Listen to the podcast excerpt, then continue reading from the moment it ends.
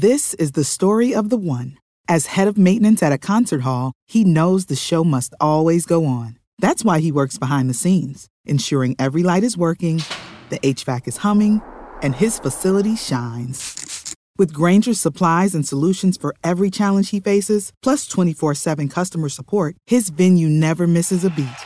Call quickgranger.com or just stop by. Grainger, for the ones who get it done. This podcast is a member of the Voices of Wrestling Podcasting Network. Visit voicesofwrestling.com to hear the rest of our great podcasts, as well as show reviews, columns, opinions, and updates across the world of wrestling.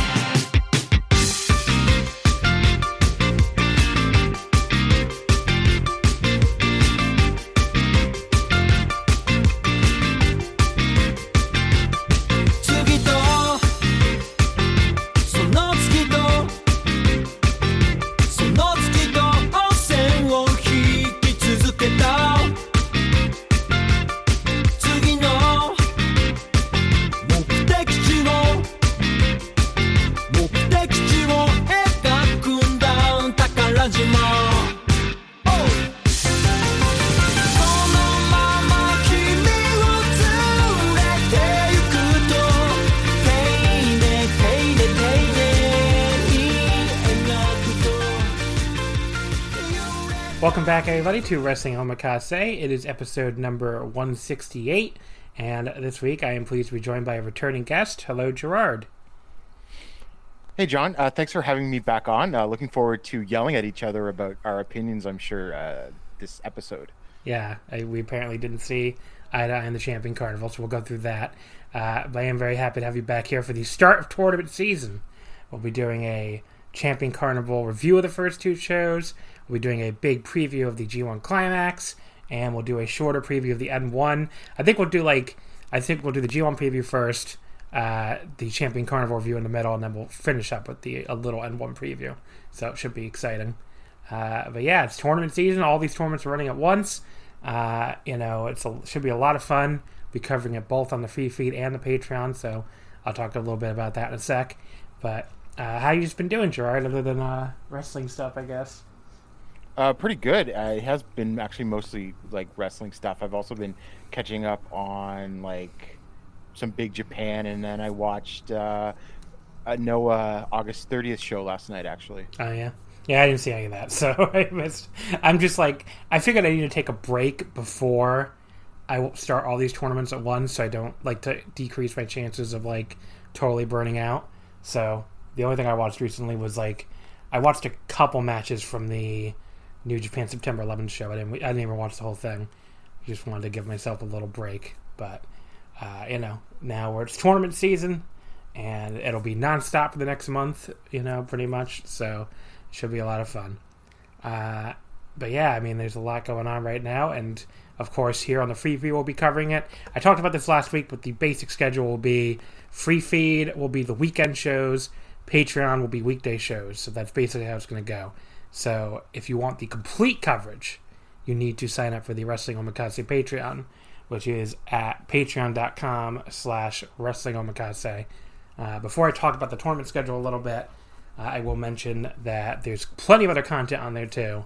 Um, you know, we just we just wrapped up about two weeks ago the uh, Tetsuya Naito versus Tomohiro Ishii series, where we talk about one episode in each match. Uh, also talk about you know everything else got, went on between those matches for Naito and Ishii. Uh, so that's some you know it's a ten episode series. or you know shorter episodes like twenty or thirty minutes, but you know got some very positive feedback on that. So definitely worth checking out. Uh, we did the me and Chris Samsa, who's going to be on next week actually on the free feed. We did a G1 Climax special edition of the five matches episode uh, format where we picked five random G1 matches from the past uh, that went up last week. That was a lot of fun too. Uh, we talked about Kenny Omega and Naito number three, completed that trilogy. Uh, we talked about Ibushi and Nakamura from 2013. We did the Akiyama Tenzan 2003 final. a whole bunch of stuff.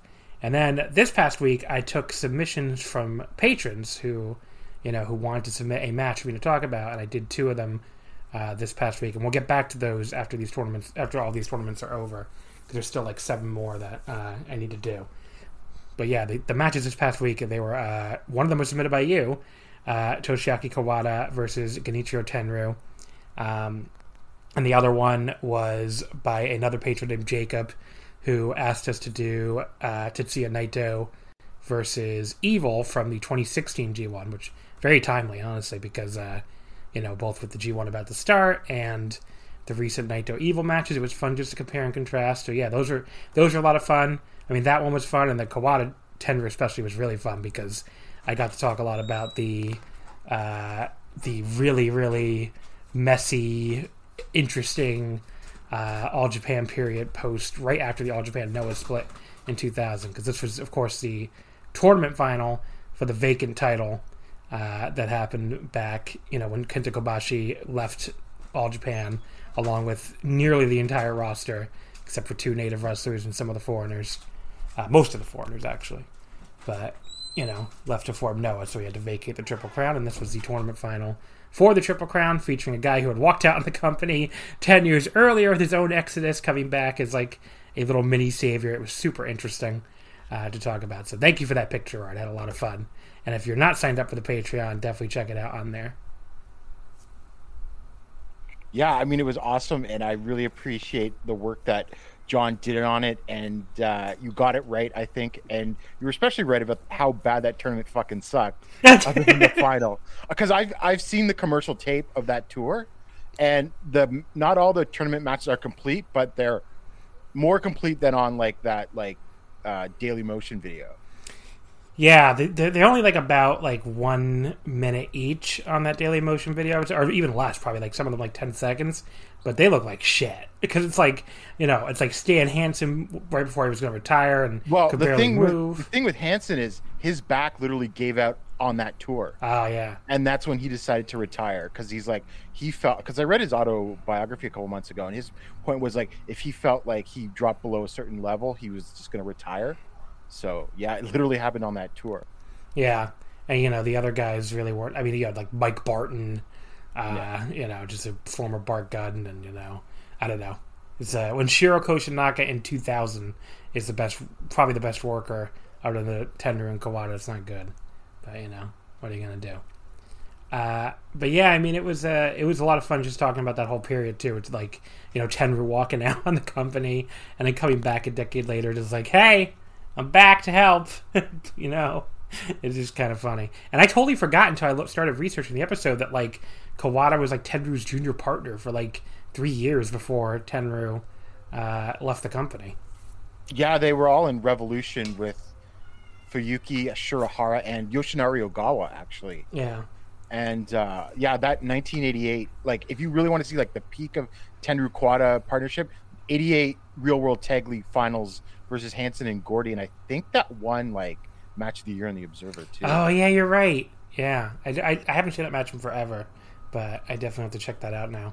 Well, yeah, it's also... crazy because like basically back then, Kawada wrestled like a junior style. Right. Basically. That that I do remember. He was really fast, but uh, you know, he, and they, they got a tag title shot against uh, Jumbo and Yosh- Yoshiaki Yatsu at 89 as well, and it's like it was kind of funny because obviously Yatsu would also go off with uh, Tenryu to form SWS, but did not work well, out for them. Also, the only reason Kawada was Tenryu's partner and elevated that because he had basically just been an opening match jobber up until like 1988, which was his first ever push. Because Ashura Hara, who would later pop up in War, he got turfed for gambling debts, Ooh. which is a common way of getting turfed out of Japanese wrestling companies. Actually, yeah, I mean, it happened to what Bone Soldier, right? The guy from and Japan. Didn't Yasuda too? Allegedly, yes, Yasuda. I remember that. Yeah, I guess also allegedly, but yeah, allegedly, yeah, yeah. It's a it's a lot. They baiting on the horses too much, I guess. Because I, I, walked. What I, I mean, I I've seen like these, um, like by Korakuen, like right next to Korakuen, there's this giant like horse betting parlor. So I wonder if they're just walking over there after the show and betting, or if it's probably it's probably more like illicit debts that are even worse. But yeah, I mean like these horse racing that you you walk by Korakuen and you just see like I don't know like row after row after row of these old men standing at these betting windows and just like you know going over their bets and like I don't know it's very it was like a very uh, weird thing to walk past right at, right by Korakuen Hall. It's like it's kind of hidden. You kind of can't. You have to go like under this overpass, and then suddenly you're in like horsey land or horsey betting land. But very... gam- the laws in gambling in Japan are kind of weird, right? Yeah, I, there's because like I thought things. the whole thing with like the pachinko bars is like they give you like tokens and you redeem them for like prizes. Yeah, horse betting. Hor- horse betting is one of the only things that's like just completely allowed. Okay. So yeah, they because they have a lot of horse tracks, and they have these off-site betting, just like you know New York has had forever. So yeah, I mean I'm I'm almost 100 percent sure on this. I definitely walked by this horse betting thing, but yeah, in general, gambling in Japan is not a big thing. I mean they are. I mean, you know, the, the pachinko, you have to like win, you win like a booby prize and bring it to a window and give it to an associate. And, and isn't it in like a different like property? Yeah, it's in different. To, yeah, it's usually very close. Thing. It's yeah, usually yeah. very close, but yeah, it's different property. Uh, but yeah, they they did legalize gambling finally. They're supposed to be integrated like casino resorts. I think they're calling them like I think in like you know ten years or something. But it's gonna take a while to build them, I guess. But yeah, they did. I And they were. I know Abe wanted that for years and years before they finally his uh his Buddhist coalition partner, uh the the Buddhist party did not want it. So it took. Well, if a- you if you want tours to up your tourism, you need casinos. Basically, that's what Yeah. like every other country that is like been aggressive on expanding tourism has done. So Yeah, I guess that's you know, I mean that's been their whole thing. So, yeah, uh, you know, not not good right now, obviously, but I assume it will eventually be a thing again. But you know, anyway, we're very off topic here. So Patreon, Patreon.com slash Wrestling Omakase. Uh, that is where you want to go to uh, you know get all the coverage we talked about here, plus the upcoming tournament coverage. So Tuesday, Champion Carnival Night Three. Uh, same day the show uh, of the show, we will have a Patreon bonus. So if you want to hear us talk about that show, it will be exclusively on the Patreon. Uh, Friday, also the opening night of the N1 Victory from Nagoya. That will be a standalone Patreon show, and that show is airing live on Samurai, so uh, and on DDT Universe, I think. So I will be able to do that same day. So yeah, those those two shows this week that'll be on the Patreon exclusively. Only five dollars. You can hear me talk all about them. Uh, and then next week, it really the Patreon goes crazy. Where uh, Monday the twenty first, we have a Champion Carnival night at Korakuen. Tuesday the twenty second, we have an N1 Victory night at Korakuen. And then Wednesday the twenty third is this nuts day where uh, Thomas Fishback is going to join me on the of Voice of Wrestling for a, spe- a special. We're going to call it a full episode of Omakase because we're doing three shows in one day. Uh, G1 Night 3 at Hokkaido, N1 Victory the day show uh, that airs on Universe, and then N1 Victory the night show at Korakuen, both at Korakuen, uh, that airs on Abema. So that'll be crazy. And then Thursday the 24th will also be a G1 uh, Climax Night 4 from Hokkaido, a, only on the Patreon. So a lot of Patreon stuff coming up in the next two weeks. All you gotta do is pay five bucks. You get all of it. You get all the stuff we've already done. Uh, we did a King of DDT coverage. We did Tokyo Joshi Princess Cup coverage. So we've done other tournaments. We'll do the DO. I know that's coming up after all these other tournaments are over. So you'll get plenty of tournament coverage if you want to hear uh, tournament audio. The Omakase Patreon's the place to go. We'll have other guests too. I know Thomas will be on that one with me. Um, I believe there'll be another. Uh, Paul is going to come on for another uh, Patreon little episode with uh, on Monday, October fifth, where we'll do the Champion Carnival Finals and the G1 Night Nine. So from Takamatsu. So it will be a lot of fun. Uh, definitely check that out. It's patreon.com slash wrestling omakase. Only $5. Uh, I think this is a great time to join. Get all the uh, tournament coverage plus everything else we do. So definitely check it out. Okay.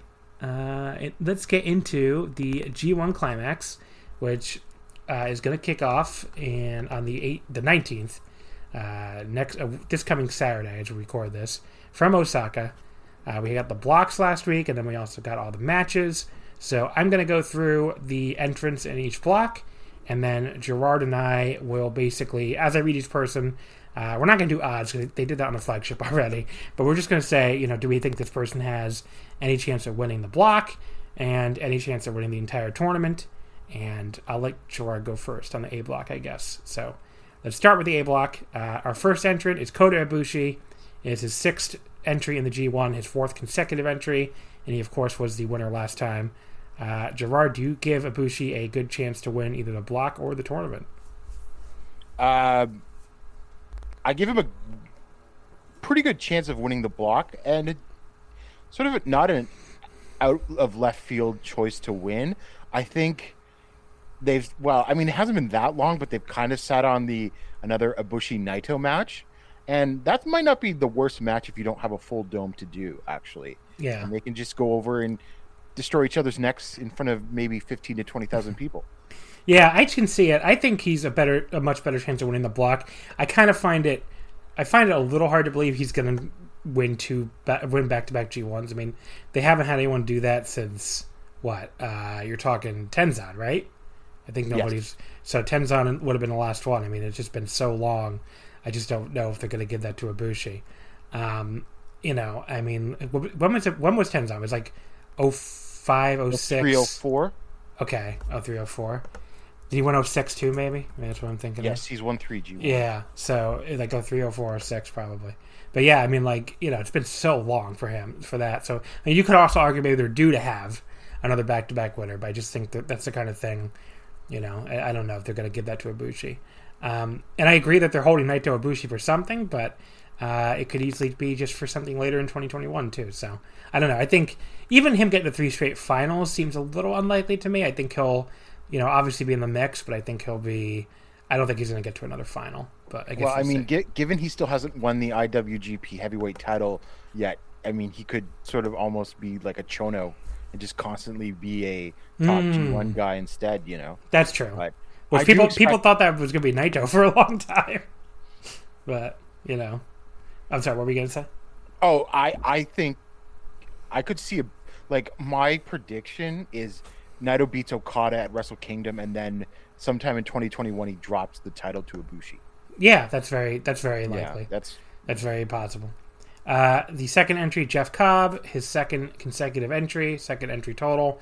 Uh, zero chance, I think, Jeff Cobb makes the final or wins. I mean, almost. I, I, they'd be out of their minds. I mean, why would they?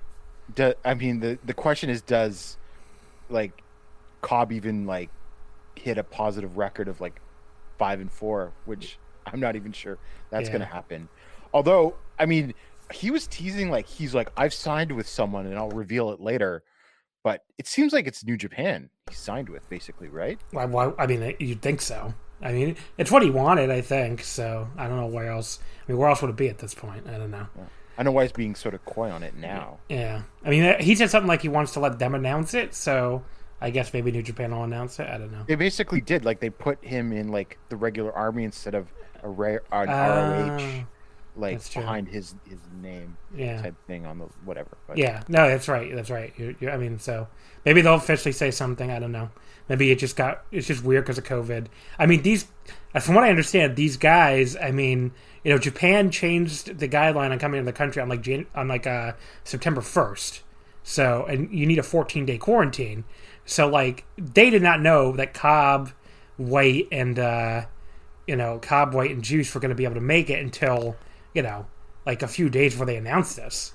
So, you know, I guess maybe they just didn't have a ton of, uh, yeah, because they announced it September 9th. So, yeah, I mean, they, you know, presumably needed a few days to get the visas together between the 1st and the 9th. So who knows when they, uh, you know, when they even knew that they were going to be able to make it. It's a very, it's very fascinating. But, uh, yeah, I mean, maybe they just lost, they lost track of, uh, announcing him as a roster member and all the craziness. Because I assume Kenta would have been able to come. I mean, he, you know, he uh, he's a citizen. He could always get in the country. It was just Right. did he want to sit through the 14 day quarantine? I guess with his family and stuff. But uh, the third entry, Kazuchika Okada, his ninth entry, his his ninth consecutive. He has won the G1 twice in 2012 and 2014. Um, I think this is most people's favorites to win it all. I don't think he'll win the block unless he win. He'll win the block unless he's going to win the tournament. I don't see them having him lose in another final after he lost it. I mean, he talked about this. Maybe they're going to make this his story for the year because he did a little promo after the, you know, the, at the end of the show, at the end of his match at Korakuen, where he's like, "I lost a double title match on January fifth to Naito. I lost the New Japan Cup final." to Evil. I lost the Never Six Man finals, and I lost the KOPW finals. So you know, maybe maybe I think it's very likely they're doing that as a story to set him up finally winning a final in the G1. Maybe they're going to do it as a, a, story where he just loses every final this year, and you know, this is just his year to take some lumps finally. But uh, I don't see that. I think he'll either make, I think he'll either win it all or he won't make the final. But you know, I think it's very he's he's an easy favorite. Uh, the only way it wouldn't happen, I think, is if they just decide they don't want to, you know, blow off Okada Naito in a half-empty dome. Uh, he's also my like uh, favorite, but I can't put like a guaranteed lock on it. But I just don't really see who else what what else would make sense. And since we're already at or by September nineteenth, isn't Japan going to like just fifty percent capacity regardless of the number? Yes. So, so be... I mean, you, it's probably not impossible that by January we get sixty or seventy-five or eighty percent too, right? Yeah, if the, no, if the numbers stay if the numbers stay yeah, low. if maybe. the numbers stay low. Yeah. So I mean, you still might want a big main event in your back pocket that you can run. It's true. I mean, I can I definitely could see it. I I, mean, I think it comes down to uh, about three or four guys, and I think Okada is definitely one of them. So I'll name the others as we go along, I guess. Uh, the next one, Tomohiro Ishii, eighth entry, eighth consecutive. Of course, he is one of the never open weight six man tag team champions. But I love that they put that on the New Japan site, like a major accomplishment. Never open weight six man tag team champion. Uh, of course, Ishii has no chance to win the block or win the tournament. I'm sorry, nerds. He never does. One of those things you got to learn to accept. Some people never learn to accept it, unfortunately. Well, yeah, Gedo's not a gold watch guy. No. Right? I mean, the, I last, the last gold watched reign would have been what, like Nakanishi, and that was like. I don't think Gedo was booking. No, Wasn't that, like, that was Choshu. Yeah. yeah, yeah. So, yeah, it's not definitely not happening. So the real question is like, how many four star matches or above will he have? Kind yeah. of thing. Uh, Can well, he carry Yujiro to a four star match? That'll be interesting for sure. I mean, they they kind of like tease going after each other or something. I'm like, okay. Hey, that's what we're doing, apparently. Uh, Will Ospreay, second entry, second consecutive. Uh, I have to say it out loud because I'll be disappointed myself if I don't. What Will Ospreay did to Pollyanna was despicable, and you know I believe victims, and I don't like Will Ospreay, and he shouldn't be in this tournament. Uh, he's not going to win. Well, uh, I think he could well, win the block. He could win the block. I think he'll be alive on the last night. Yeah, I do. Too. But I also like just have to say like I think if you like fan like not to be yeah, don't don't don't harass Japanese fans. By the way, well, that that's too, and just like these Japanese companies, like there are like if you look at some of the people and some of the sh- like the Japanese, what some Japanese wrestlers have done, and they have been allowed back in to wrestling. Some of them, like Sugi, yeah, uh, was a, and Taishi Takizawa. Yeah, he took like a year or two off, but was brought back to K Dojo and had like a over a year long reign with their title after he got uh, arrested for voyeurism. So like, I mean, that's the state of the business and something that fans have to realize. It's not a defense, but like that's just unfortunately how it is. Yeah, and please, yeah, please don't, please don't DM Japanese fans. That was I couldn't believe when I oh, fucking God. heard that. I'm like, what are you talking? What are you doing? They don't know. They don't. You don't need to. Uh, it's like you're gonna DM them in a foreign language and basically get mad at them for liking a wrestler who you know. I don't. I mean, I, I'm not. I don't like Will Ospreay. I don't, and I think he did something pretty terrible. But like, don't harass Japanese fans. It's bullshit. So I'm just gonna say that right. Right. I'm not saying you know. I'm just. I have to say that too. I guess. Well, take it to the company things... if you have a problem. Yeah, exactly. only people that. Yes, email the company, which people are doing. So I mean, that's that's perfectly valid. Email the company and tell them that you don't like that they're booking Will Ospreay. Uh, you know, I mean, that's, that's, which makes me just wonder, like, is this going to be an Elgin situation where they just don't book Ospreay for international shows, right? Yeah, because they like I mean, I guess they sort of depushed Elgin, but I mean, they definitely did not have him on the U.S. shows. Yeah, and Elgin was not nearly as popular with the Japanese Yeah. as Ospreay. So I mean, they, like people were like, you could hear people making noise when some of those foreigners were announced, like Ospreay and, and Jay White, even though they weren't supposed to. yeah. But like people were excited, so yeah. Uh, next up, Shingo Takagi, uh, second entry, second consecutive. I think Shingo could make the final. I definitely think he would have a chance. I mean, he would be a great one to put in the final if someone from B Block is wanting to get, first of all, to get an awesome final, and second of all, to elevate Shingo a little bit. Uh, it could also be why he lost the Never title, although they, they do that a lot where, you know, guys lose titles right before the tournament starts to make you think they have a better chance of winning, maybe. And, you know, they often, I mean, they, they did that with Nakamura every year, I feel like, with the Intercontinental. But, uh, you know, I do think there could be something to it. I wouldn't put him as a favorite to win the block. Uh, I think he has pretty much no chance to win the tournament, but, uh, you know, I think he could win the block. I could see it. Uh, probably not. Not impossible though. I think if he were to win the block, if he makes it the finals, his finals opponent, given looking at B block, Tanahashi. Uh, could be evil, too, I think. Well, I just don't see them evil in the final. Mm. Or no, I don't see evil winning because if you have a if you had a Takagi evil final, I don't think Shingo's winning to do Shingo Naito at the dome. Well, here, here's what I'll say though.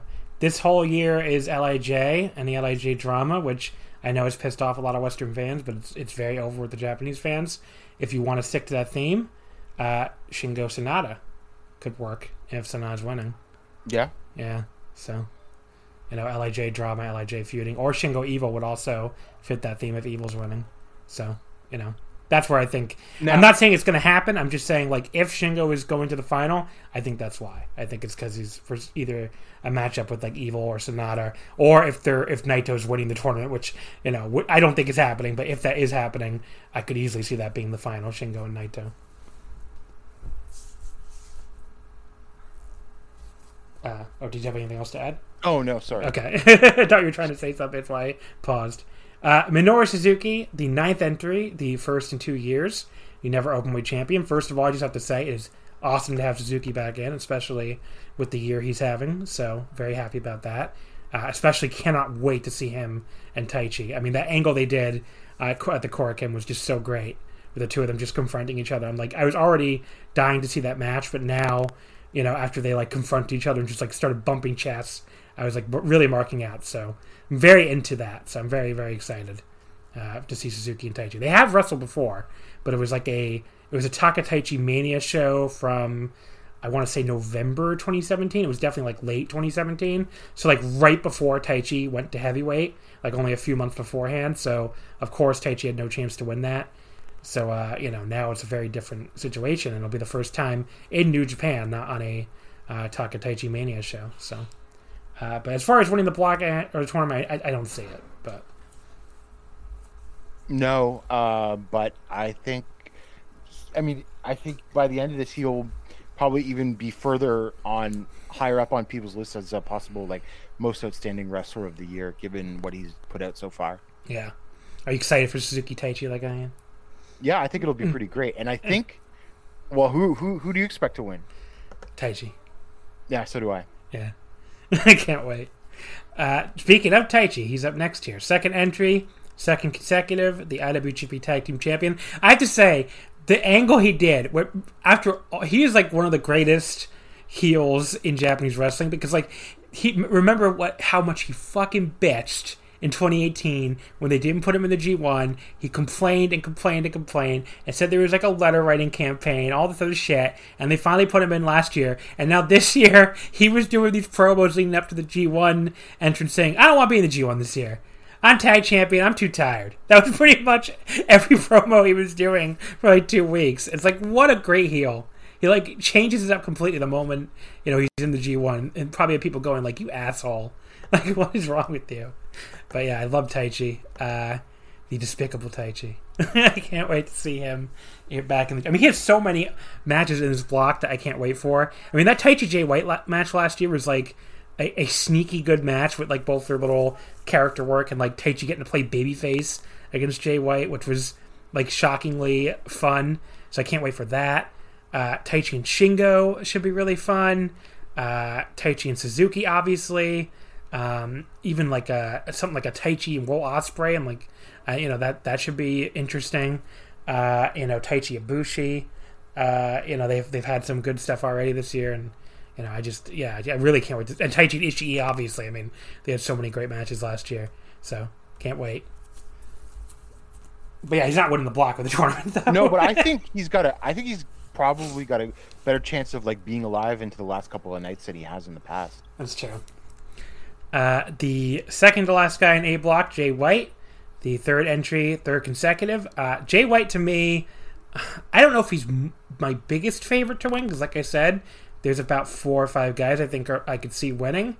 Uh, I think I might put him a little bit higher than Okada just because of the halfway dome. I mean, I think he would be a very good half dome challenger for Naito. It's a match they haven't done all year. They did do it last year, but they haven't done it since last year's dome. Um, I think it could sell out a twenty thousand seat dome, especially if you have other matches below. Uh, and yeah, I just and I think they, it's a good year to give Jay White that accomplishment. I think you know, uh, I think they probably want to do that at some point, and you know, you don't have the pressure to to draw, and then and you'll add like it, it could add like a sense of drama to the you know, who's the real leader of Bullet Club thing since Evil won the New Japan Cup. I think there's a lot of reasons why it could happen. So he's one of my big favorites. I think I might put him slightly above Okada. I think he and Okada are the biggest favorites. But yeah. Well, you can never absolutely write off Jay White, and you'd be foolish to do so. And, and anyone that does, yeah. But I think that Jay will get sort of uh, redirected after the G1 to, to Evil. Some, yeah, it's some Bullet Club drama. Yeah. You know? Which I bet will be better than last time. Won't be being booked on the fly by uh, Kenny and the Bucks. So. The the last entrant, Yujiro Takahashi, uh, seventh en- entry, first in five years. First thing I have to say, the I got some. Inc- I saw some incredibly stupid tweets over this. Like some guy was actually in my mention saying the G1 is ruined. I'm like, buddy, it's one match out of five on half the shows. Okay, am I happy Yujiro's here? No. I, it, I mean, he's the worst wrestler in the tournament, obviously, but like, it ruins the tournament. Like, come on, like, pump the brakes a little bit. Like, what are we talking about? It's it's gonna, like I said, he'll probably surprise you with somebody. Uh, there'll probably be at least one match that's actually good. They'll probably go like six fucking minutes some nights. I mean, just calm down. It's gonna be okay. He's one. Look at the rest of his block. It's one guy. It's gonna be fine. But yes, obviously he's not winning anything. I, I you know, I mean, what is there to say? People need to calm down. Yeah, I'm not particularly offended by Yujiro's presence, although it's sort of interesting given like if you can bring all these foreigners back in, like you could have put David Finlay in there. Yeah, I or agree. Even Tama Tonga I would have taken. But, you know, I don't hate Yujiro. He does his role and like you know what? Like it's fun. I you know, you need like Joe Lanza says this all the time. You need pin eaters, yeah, and people to do the stuff that that Yujiro does. So that's fine. But I will I mean, say he's, he's the Fale. I mean, you know, he's going to be the night Yeah. off for the A block. but I think he's beaten Okada. okay, we'll see. That's just my wild that'd guess. Be, that'd be something. I, I also think to speak to. Oh, sorry. Why, why do you think he's beaten Okada? uh, because just of how much Okada's already been dominant over him. So Yeah. you know, you could get one more like a power struggle match in it out of it or something. Oh, something. God, that's what the world needs. Another Yujiro Okada. But yeah, I mean, like, I, I don't know. What I was going to say on Yujiro is like, I, I maybe he's in here just because they want to justify the fact that he's been feuding with Okada for months. You know, I think that could you could just look at it like that. But uh, you know, it doesn't really bother me that much. Who fucking cares? People need to calm down. B block, uh, which by the way, I, I'm going to defend the honor of B block. I know we Rich said it on the flagship. He said there's a certain type of fan that probably really likes this B block lineup. I am that fan. I like Naito. I like Sanada. Uh, I like Evil. I like a lot of people in the block. I like the Lij quote unquote drama. Uh, I, there is a lot of fun story stuff here. Kenta being here, you know, he has his history at Naito. Uh, he has history with Goto. They had a great match at the Dome. Uh, you know, Kenta being in this tournament just is a great addition. And you know, um, I mean, people worry he's going to be doing too much bullshit, but like, I'm sure there'll still be some fun stuff here. And like, Kenta Evil should be a lot of fun. So yeah, I mean, you know, I'm not going to disagree with anyone who says the A block looks better. I, I think it does, but I don't think the gap. I mean, there are there have been way worse blocks than this B block. remember that one year? I think it was like there was one year I think 2017 where one of the blocks was like absolute garbage, and like this block is not garbage at all. I don't know if you disagree with me, but No, I, I, I think it's fine. I think it's good. I mean, you well, first of all, you have the champion, and then you have the biggest name in the company over the past like almost 15 years now. and Goto's Uh, and Goto's always Goto. great in the G1. Yep. Uh, Zach is usually really good in the G1. I mean, there's some there's some guys here. Juice is good. I mean, you know, Toru Yano's the night off. Uh, I mean, like I, I can understand like there are like names here that can lay an egg some nights because they just don't fire on all cylinders, like Sanada, and I like Sanada, but he can have a bad match, yeah, you know, sometimes. Uh, Kenta, like I was not a big fan of the recent Kenta Cobb matches. I didn't see the second one. I like the Oh, first one. God. Oh, the yeah, I don't know. Uh, even more interference, Yeah. over the top interference. In I just didn't. I just didn't get to it. I should have. I just didn't have time. Yeah, so that's just my sort of pause, but yeah, I think it'll still be very good. Yeah. So let's go through the entries here. Tanahashi, first of all, the 19th entry, 19th consecutive, the winner in 2007, 2015, and 2018. Um, so I before the tournament blocks were announced, I would have said he was a favorite because they haven't done Naito Tanahashi in three years. As it turns out, they're doing Naito Tanahashi here uh, on the very uh, very first night of B block.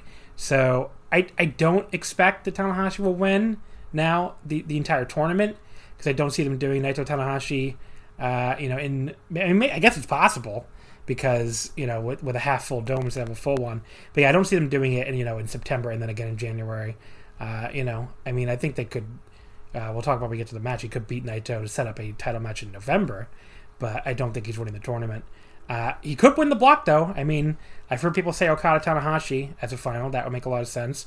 Even Jay White Tanahashi would make a lot of sense as a final if Jay White is winning because uh, you know you could have Jay White like avenge his very first loss in the company when uh you know I mean not that he hasn't avenged it other times too, but like just it, it would kind of feel like almost full circle with Jay after he lost that Intercontinental title match when he first came back. Uh, you know, so if Jay's winning or Okada's winning, I could see Tanahashi winning the block. If Ibushi is winning after all, obviously that would work as a final too. But, but yeah, I, what do you think? I think yeah, there's a chance, and it's I think it just really comes down to Gedo's booking because historically in New Japan, the old veteran like ex ace, ex top guy, often would always get that one last run. Like they did it with Choshu when he won the G1 in '96. Yeah, and then Fujinami got an IWGP title run in 98 and then Chono winning those G1s in 02 and 05 that he really probably didn't need to. So I don't know, but Gedo style is just like, oh, you're 44 down yeah. Uh, I mean, he did win. you could look at 2018 as his last run, maybe. Yeah, that too, right? So the last final, like hurrah, might have already happened, but so it'll sort of be interesting to see if Tanahashi like goes five and four, then I think we're never getting another Tanahashi in the dome main event type thing. But I mean, maybe we will. So I think this tournament will be very telling about what Tanahashi's position will be going forward, more so than the tag title uh, story. Right. Uh, the second entry, Juice Robinson, fourth fourth entry in the tournament, fourth consecutive entry. Um, I, Juice is not winning anything. First of all, he's not winning the tournament or the block. I'm happy he's back. I think he, he's a guy that usually puts on some pretty solid performances. Uh, I am a little worried about him, I guess, because he's a guy who crowd feeds off the crowd energy so much that I don't. It's going to be a weird, awkward transition to for him, maybe for the clap crowds, and he's going right into it here to G1. So you know, uh, I, but yeah, I just I don't think he's gonna win anything. But it, it'll be interesting to see how he how he performs in that environment. Yeah, I mean, I'm really excited to see Juice back. Uh, he hasn't really been doing. He wasn't even really doing much for me, like in his tag team with Finlay. I like the tag mean, team. I don't know. It wasn't bad, but like I just didn't think Juice himself was standing out. I felt like Finlay was the guy. Mm. That's a good point. Out. That's a good point. Uh, Yeah. So, but I'm excited here, and I think him and Naito have great chemistry. I love their matches back in 2018. Yeah, It was 2018, right? I think, I think so, yeah. matches. yeah. I didn't like the title match that much, but then their G1 match was awesome. So I'm that's probably one of my most anticipated matches actually in B Block. Yeah, so that'll be really fun. Uh, up next, Hiroki Goto, 13th consecutive entry, uh, 13th entry total. He is, of course, one of the never openweight six man tag champions, and he is the 2008 G1 winner when he went to All Japan and lost his title shot a month later. I want to really bizarre to Keiji Muto. Uh, but yeah, it's this Goto. It, I people say he has an outside chance to win the block. I kind of think he's beyond that at this point. Even like 2016, even when he won that block, kind of felt like really Goto, and he kind of had to back into it. Uh, and now I think he's further, even further away from that than he was then. So I just don't see it. Uh, you know, watch it happen now because I said that, but I just, I mean, he's not winning the tournament, obviously, and I don't, I don't see him winning the block either. I think he's just not okay. But it, like, well, I don't think he's winning the block either. But here's the thing: if Goto were to win the block, no one would absolutely believe, regardless of who wins block A, that Goto was winning that final. Yeah. Right. Like, let's say you wanted to do something like we're going to do something surprising. We're going to put like Takagi or Ospreay or White. Well, yeah, they've already had their feud, White and Goto. Yeah. Right. So yeah, there's no one in Block A that would be that Goto would have any credibility in the final against. Yeah. Uh, Toru Yano, 15th entry, 14th consecutive, provisional KOPW 2020. Remember that, folks? That's still around, apparently. Uh, he's, yeah, not winning anything, folks. Enjoy your... pinning Naito. Uh, maybe. He did last year. I can see that. Wouldn't yeah. surprise me. Uh, yeah, I mean, he, he, never gets a fucking title shot for these pins, though. Oh, that's true. Yeah, because he, he pinned Naito last year. He didn't get no fucking title shot. When he so, pinned Kenny, was Kenny the Kenny champ? was Kenny was heavyweight champion. He didn't get a title shot for that either. I think he pinned like uh, the, the, last time he got a pin over somebody and got a title shot. I think he pinned Suzuki and got a never shot. Maybe that's the last one I can remember. So yeah. What were you gonna say? Anyway, I don't hate Yano, and it's fine. Like he's, he'll be entertaining. No. I mean, it depends on the opponent, right? But when he hits good comedy match, it's really good. I mean, him and Sanada are always really funny, so that should be fun. Uh, yeah, I th- look. People people complain about the Yano debate is so stupid. It's like people don't like him should just skip his matches. People who do like him enjoy his matches. You're never going to convince each other. I like him. I think he's actually been a little. I haven't liked him as much since COVID because it's you know they, don't laugh as much because they're afraid to make noise, so that does kind of hurt his presentation. But I mean, you know, the matches go three minutes. Who cares? Uh, Yoshihashi Fourth entry, his first in two years. Uh, one third the never open weight six man tag team champions. Um, what can I say about this? First of all, I think he was always going to be in this. I think they they saved him a spot, you know, because he was gonna he's having this little mini revival. He finally won a title for the first time in his company, like five years after Yoshitatsu won a title. He's not even in the company anymore. Yoshihashi finally wins a title. Uh, but yeah, I mean, I just thought I think you know, again, almost the same thing as Yujiro. The people complaining about this are, except even more ridiculous because Yoshihashi is actually pretty solid. I mean, look, he's not to blow you away, but like, uh, it, will I be surprised if Yoshihashi has a four star match in this tournament? I will not. Uh, I could he go out there with like Goto and have a surprisingly great match? Of course he could. It's like what do you? People don't think he could, are just like you know he, he's had great matches before. I mean, it's not likely. It's not like you know on any given night. It's more likely than not that it won't be like super great but he could do it. I would, would would I be surprised? I would not be surprised at all. So I think he'll surprise some people, maybe, especially if, if you only see him in the past couple years. But I won't be surprised. And of course, he's not winning anything. Yeah, I don't have much to add. I agree. Like he's fine. Like he like I don't think he's unless like he has an off night or one of the other opponents have an off night, which can always happen. Yeah, yeah. they'll always be solid. Like at least like you know three and a quarter type thing, yeah, type thing, right? Even more than a gentleman's three. Yeah, he's even better than that. Yeah, and I think there, like I said, I think there's always a chance for him that he'll surprise you with somebody. You'll probably get an upset even. Yeah. Uh, Tetsuya Naito, 11th entry, 11th consecutive, the IWGP Intercontinental Heavyweight Champion, of course, the 2013 and 2017 G1 winner. Um, so let me say about Naito. I, I don't think he's winning. I think it would be kind of overkill and this is coming from obviously one of his biggest fans on the planet, for him to be the double champion and win the G1, uh, it would be a little bit, little bit much probably. But uh, you know, and and I, I I understand the scenario where people want him to win and name Hiromu as his opponent.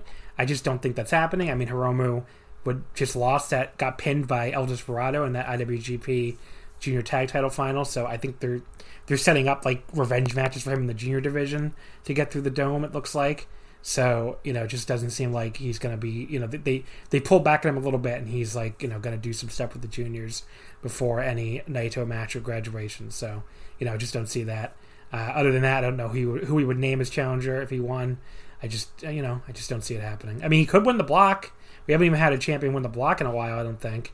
Uh, you know, if you want to do like uh, a setup where you know he wins the block and you know faces uh, like a Jay White or something in the final. Uh, I don't know. I guess he could. I guess if you're going to do that one year, this would be the year to do it with the half dome. But I, you know, I think he'll he'll probably just get eliminated on the last night or something. I think it worked la- well last year with Ibushi versus Okada because of the double gold dash setup. Yeah. So you could get away with doing that match twice. Yeah. So, but uh, you haven't. When's the last time the champion even made the final? It has to be a long time. I'm trying to think. Let me see. Who was 2014 Nakamura and Okada, yeah. Okada? So the champion was would have been Tanahashi the champ at that no, it point? would have been AJ. So Oh, AJ right. AJ won the belt. uh, Tanahashi won the belt from AJ uh, at of Pro Wrestling. So let me see. Look through it here. 2018, obviously, it was not it. Uh, 2017, Okada was champion. 2016, Okada was No, champion. 28 2019 was last year, right? Okada Yeah. was a champ. What? Yeah, but he didn't make the final. Oh, that's right. Yeah. Yeah. So Okada. I think that? Yeah. 2015, uh, AJ was was AJ champion again? No, I guess Okada was champion again already. But yeah, he was in the finals. Tanahashi Nakamura. 2014, Nakamura Okada. We just said AJ was champion. 2013, Tanahashi Naito Okada was champion. 2012, Carl and Okada. Tanahashi was champion. I'm just trying to find one where the champion could have even made the final. Was 2011? No. I'm just gonna start saying yes or no. 2010. Oh, uh, two. No, no, no. Sorry, wrong. Um, but oh, the, the only one I can think of off the top of my head was 2000. Yeah, but well, because he won. Yeah. So I guess maybe the maybe the champion hasn't gotten to the final even since Sa- Saki won in 2000. I'm just looking through to say uh, Tanahashi Kojima in 2010. Uh, who the fuck was champion then? who was champion in August 2010? Was it Nakamura? Hmm. Doesn't Kojima beat Nakamura? Kojima beats Nakamura, so maybe And Ko- then Tanahashi then beats him at the dome. Yeah. So let me see. Hold on. 20. Okay, Makabe was champion in 20. So Makabe loses the title to Kojima October 2010, and then Tanahashi, yeah, gets his win back over Kojima at the Dome. But yeah, neither of them was champion at the time. Okay, so that was the weird one. Uh, 09 was Makabe Nakamura. I'm sure that. I think that was. Uh, oh, the belt was Tanahashi and vacate. Okay, that's when Tanahashi fractures eye socket. uh, 08 was Muto. 07 i let's see. Oh okay so the last time a iwgp heavyweight champion made the final appears to have been yuji nagata in 2007 so tanahashi beats nagata in the final in 2007 after nagata had beaten tanahashi for the title on april 13th and then nagata loses the title back to tanahashi on october 8th so there you go so if naito made the final it would be the first time in 13 years That's very Riki Choshu style booking too. yeah. So we haven't se- we haven't seen it in a long time. Like you said, probably because there was a different booker. Yeah. Choshu would have been 07 already? I guess so. Yep, pretty Yeah. sure. Yeah. Yeah, that would have been like right after the end of the, uh, you know, Simon Inoki era, I guess. I think Choshu comes back 06. Yeah, something like that. So that makes sense. And then Gedo takes over, I think, 2010, I think. Yeah. Yeah. Uh, so Naito, we did, we said all that. Uh, you know, I don't think he's winning. I don't think he's won the block either, but, you know, there you go. Sanada, fifth entry, fifth consecutive. Now, I heard some people write off Sanada. I hate to tell you, Sanada is a favorite. I'm not saying he's going to win it for sure, but he is way more popular in Japan than people think he is. Uh, you know, he people people are nerds on this. Apparently, he is a very good-looking man, and the Pujoshi in Japan love this man, and he's also not considered a bad wrestler, uh, as far as I can tell by the Japanese marks. So you know, the way he is by a lot of Western smarks. Uh, so he is not unpopular. He's very popular in Japan. He won match of the fucking year in Tokyo Sports last year with Okada. That Okada Sanada feud was a big deal. That was his elevation. He, he wrestled all these big matches with Okada. Uh, they went back on. A, they pulled back on a little bit this year, but they, you know, I mean, he he still, you know, he got the the match with Jay White at a, you know, New Beginning. That was probably going to lead to him beating Jay White at some point. Um, and the Evil beating him, uh, you know, with that low blow in the New Japan Cup, you know, where Sanada said afterwards, you know, he can never forgive Evil. And it turned out to be like the, uh, you know, it turned to be kind of like the, what's the word I'm looking for? Like it's like a setup for Evil then joining Bullet Club. Uh, you know, it was like kind of like a like a hint, I guess. Um, you know that I think is a big deal. That looms over here, and Sanada's match on the last night of the G1 is against Evil. So could that be a match where the winner wins the B block? I think the chances are very high. Um, so if you do that, if Sonata is going to beat Evil, you know, and win the block, I, I, I think he's. If you put a gun to my head and say who's winning this block, and, and it could it doesn't necessarily mean he's winning the entire tournament because uh, you know he he could lose in the final to Okada again or to Ibushi or to Jay White. Uh, I think Sanada's winning this block. I think that's my pick. I think it's the most likely one. Uh, he could win the entire tournament. It could be possible, but I think uh, you know I'm, I'm not. I, I, don't think he's like the favorite to win the tournament. So I put him in like the next tier, but I like Okada and White. But win the block, I think he is the favorite to win this block. I mean, they on the flagship when they do that odds thing, they gave him way too long odds. I think he is he is a very uh, strong favorite to win this block. Yeah, I think so too. And I think remember also everyone thought he was winning the New Japan Cup pre-COVID uh, too. That was a popular um, yeah thing that people were expecting, and that's where he would have gotten his win over Jay White back. Yeah, because how the brackets were, right? Yeah, everyone was like, "Oh yeah, White's beating Okada in the first round" type thing. Too. Yeah. Um. So yeah, I think I think so. Sanada. I think... Sanada. Okay, I just this is a light bulb just went off my head. Have lost to Evil in the final. So then he that would have been like instead of Okada, that would have been Sanada, I think. Yep. And then Evil would have beat Sanada with the cheating, just like he did end up doing in the new tournament. And this would have been Sanada's revenge, just like it will be now. So he'll beat him to win the block. That's that's what I think is happening. Yeah, and I think really the only two possible opponents for him in the final are White or Okada. Yeah. And then White will get White would have gotten his win back to the G one. Now he's just probably going to beat him twice in a row, and Sanada will have to get his win back some other time. But yeah, I, either one of them could beat Sanada, and you know, I, I don't know. I, I think it's very possible. So I think Sanada's like, the favorite to win the block. In some ways, if it does go to Sanada versus Okada in the finals, that would be the. I know that Sanada's beaten him before, but I think that would be the perfect spot to actually have Sanada beat Okada. I agree but then they would be doing Sanada Naito like pretty close together. But maybe they don't think that matters in a twenty thousand seat dome. You know, if it's twenty thousand, yeah. And it would be the payoff to it would be the pay. It would be like almost like a little payoff to the Lij drama year. Uh, again, and Sanada, I, I, people in the West got to get these through their heads. He's way more popular in Japan than you think he is. Just how it, people like. I had a guy DM me the other day and be like, "Do you actually think Sanada is really popular?" I'm like, "Yes, he's very popular." I mean, if you go on Japanese Twitter, you, this will become very obvious. I mean, you know, Naito is not singling him out in these promos for no reason.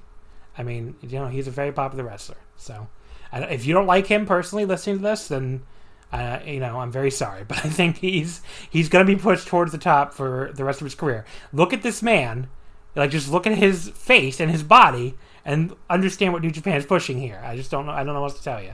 Sorry, I don't like his holds or whatever. Uh, up next, Zack Sabre Jr., fourth entry, fourth consecutive IWGP Tag Team Champion. Uh, I, I, guess he could be like a. I mean, I don't see it. I mean, maybe like a uh, a dark horse to win the block. He's not going to win the tournament. Uh, I just, you know, I just don't see it. But I know he's the tag champ, but I could see him making Naito tap and them doing like that at like a power struggle for the title or something. Yeah, that's very Maybe. possible. Uh, Kenta, the second entry, second consecutive. They actually put here the IWGP US Heavyweight Championship right to challenge holder. So someone could beat him for that and get the challenge him for his very red briefcase. I wonder if he'll come out with the briefcase or he left it back in America. Oh I guess God, we'll, I hope not. I guess we'll find out. The Uh, New Japan briefcases look even worse than the WWE ones. Uh, but yeah, so Kenta, uh, I, I don't really see him as a, even a block winner. I just don't think it's going to happen. Uh, but there's a lot of matches here I'm excited for, especially Kenta Evil. Can't wait to see what they do with that. So Yeah, um, I guess it'll be. I'm a little like I'm a little nervous on Kenta because I think that like if I were a betting man and I'm not, but for the sake here, there will be a match here that people will be excited to see that he I think will slightly underdeliver on. That's my guess. that's fair. Unfortunately, Uh, and finally, we have Evil, the fifth entry, fifth consecutive. Um, he, he could win the block. He could win the block. I mean, if the whoever is winning the tournament, you know, the other option with the Evil Sanada coming with the coming on Evil Sanada is obviously Evil just cheats to beat him again and wins this block, and then loses in the final to like Okada. You know, get him back from the from the uh, you know New Japan Cup final, or you know Jay White and Evil could be the the Bullet Club Battle final with Jay White winning. I don't think he's winning the tournament. I just don't. They're not. He's not winning the New Japan Cup and the G1 the same year. They've never done that for as long as there's been a New Japan Cup. I don't see them starting this year. Uh, you know, and it would, there, there would be like three evil Naito. It'd be like evil. Uh, oh, I'm sorry. Oh sorry, you broke up. You, I, Oh. you broke up for a second, so I thought you stopped talking. I was just gonna say like there wouldn't be an evil Naito. They're not gonna do like evil Naito part five or part four, or whatever, as the Tokyo Dome main event, even for a half building. I mean, that's just not happening. So if he is, I mean, if he wins the tournament, we're gonna have a you know someone lose the briefcase for the first time ever. I think, but uh, you know that's the only way he wins the tournament.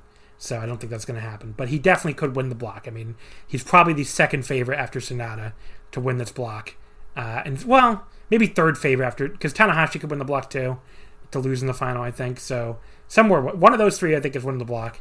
Tanahashi, Right. Sanada, or Evil. I think Evil's the next most likely after Sanada, but uh, we'll see. I guess. What do you think? I guess I think technically, all things considered, yeah, I would put, I would go Sanada, Evil, Tanahashi. Although Tanahashi and Evil would probably like, depending on what time of the day you asked me, might switch. Um, I think I didn't hate the Evil matches, although I didn't love them or the Evil Naito matches. But like, if depending on how they book this, if they go to solid like twelve to fifteen minute like all action matches, Evil can have good stuff, right? I think he's gonna. I think he's gonna really surprise some people. Yeah. I think it, people are gonna like even like fifteen to twenty minute where he's in because he, he's in a lot of semi main events. He's only in like two main events, so he's not gonna be going like super long. I think he will be like around that fifteen minute mark probably. I, and I think you know even if there is some bullshit, I think he'll be a lot better And that's in that you know what I have to go thirty five minutes to. You know, I mean, I I did like the Naito Evil matches, so I'm not. It's not like I think he was bad, but like I think he'll be more palatable to uh, some other people. You know, with a 15 minute match where he's running around hitting lariats. Goto then- versus Evil, 15 minutes, them just hitting each other hard will be great. Yeah, I mean, even if there is, and I think people will be more forgiving of the bullshit if it's happening at the end of a 15 minute match than they were at the end of a 35 minute match. So, you know, People, though, have a short bullshit attention span into the G1, though. that's true. So I guess we'll say.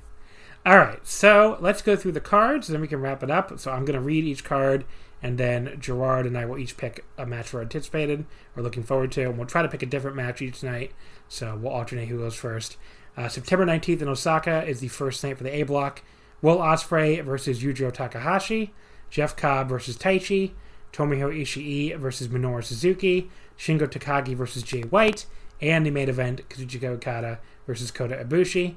Uh, what do you think here? What's your most anticipated match? Uh, Takagi versus White, I want to see how that goes. Uh, I'm interested in. I, I was. I thought you were going to pick Okada Ibushi, and I would be like, yeah, Takagi White. But uh, I really kind of want to see uh, Suzuki Ishii again. I feel like they haven't. They had some really good matches back in the day, and I think it's been a while since they've had a singles match. So that should be interesting. Uh, so we neither one of us picked Okada Ibushi. Well, I mean, But I know what they're capable of. yeah, exactly. Uh, I'm very surprised. It's, I mean, this and the next night, they decided to like put what I think everybody thought would be the two most likely like block finals early on, very early on, with Okada Ibushi and Naito Tanahashi. I, I really like that. I think it makes the final nights much much uh, much less predictable than some other years. So. When you need mealtime inspiration, it's worth shopping Kroger, where you'll find over 30,000 mouth-watering choices that excite your inner foodie. And no matter what tasty choice you make, you'll enjoy our everyday low prices, plus extra ways to save, like digital coupons worth over $600 each week. You can also save up to $1 off per gallon at the pump with fuel points. More savings and more inspiring flavors make shopping Kroger worth it every time. Kroger, fresh for everyone. Fuel restrictions apply. The second night, September 20th in Osaka, the first B block night, Juice Robinson versus Yoshihashi, Toru Yano versus Sanada, Hiroki Goto versus Kenta, Zack Sabre Jr. versus Evil, and Hiroshi Tanahashi versus Tetsuya Naito. What are you most anticipating here, Gerard? Uh, okay, well, it's very cliche, but Tanahashi versus Naito because I thought their 2017 feud is was incredible, and I think it's almost sort of like underrated or not like remembered as well as sort of the other stuff that was going on in New Japan at that time. I mean, we covered it on the uh, the five matches episode with me and Chris Samsa on the Patreon. We did the Tanahashi Naito uh, G1 match, and yeah, that was a five star match. So I mean, these two are incredible wrestlers, and I can't wait to see them wrestle. I'm, I know. I'm, I'm also looking forward to seeing how Dave Meltzer describes this match because it'll probably like these two like people that uh, are incapable of walking properly or you know. Yeah, according to Dave, I know.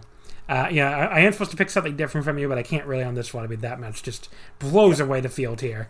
Uh, Goto Kenta, I'm excited for it too because I thought they had an awesome match at the Dome. But yeah, I mean, that Tanahashi Naito, I just cannot wait. It's possibly my most anticipated match of the entire tournament, so get it very early here.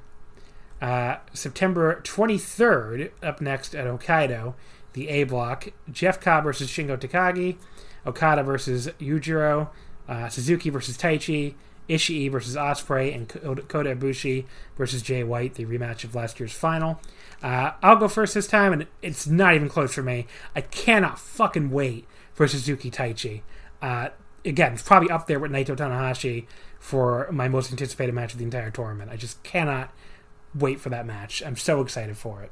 Are you surprised this isn't main eventing in Hokkaido? It is. It is kind of weird, but I guess you know it's A block. Fine, I, I get it. The the 2019 final rematch, but yeah. What are you What are you gonna pick here? I'll go Ibushi versus White because I want to see if they, um, I want to see how that turns out now. Just because I wasn't super in love with their other matches, but like I wanted to. It was just kind of weird. Like I think they have this sort of kind of great chemistry, but they just never quite get there. So I want to see if they can sort of finally like reach the level that I thought they could. Right. Uh, September 24th in Sapporo in, in Hokkaido, uh, we have B Block, Goto Sanada, Tanahashi Yano, uh, Juice and Kenta, Yoshihashi and Evil. Yoshihashi's only semi main event, I think. And Naito versus Zack Sabre Jr. Um, I'll stick. I'll be. You know, I'll, I'll just stick with Naito Zack. I thought they had two awesome matches in uh, 2018. I didn't like their New Japan Cup match that much, but like the the G1 match and the Power Struggle match both ruled. Uh, so I'm excited to see what they could do here in a main event. I'm gonna go with Juice Robinson versus Kenta because I think that's.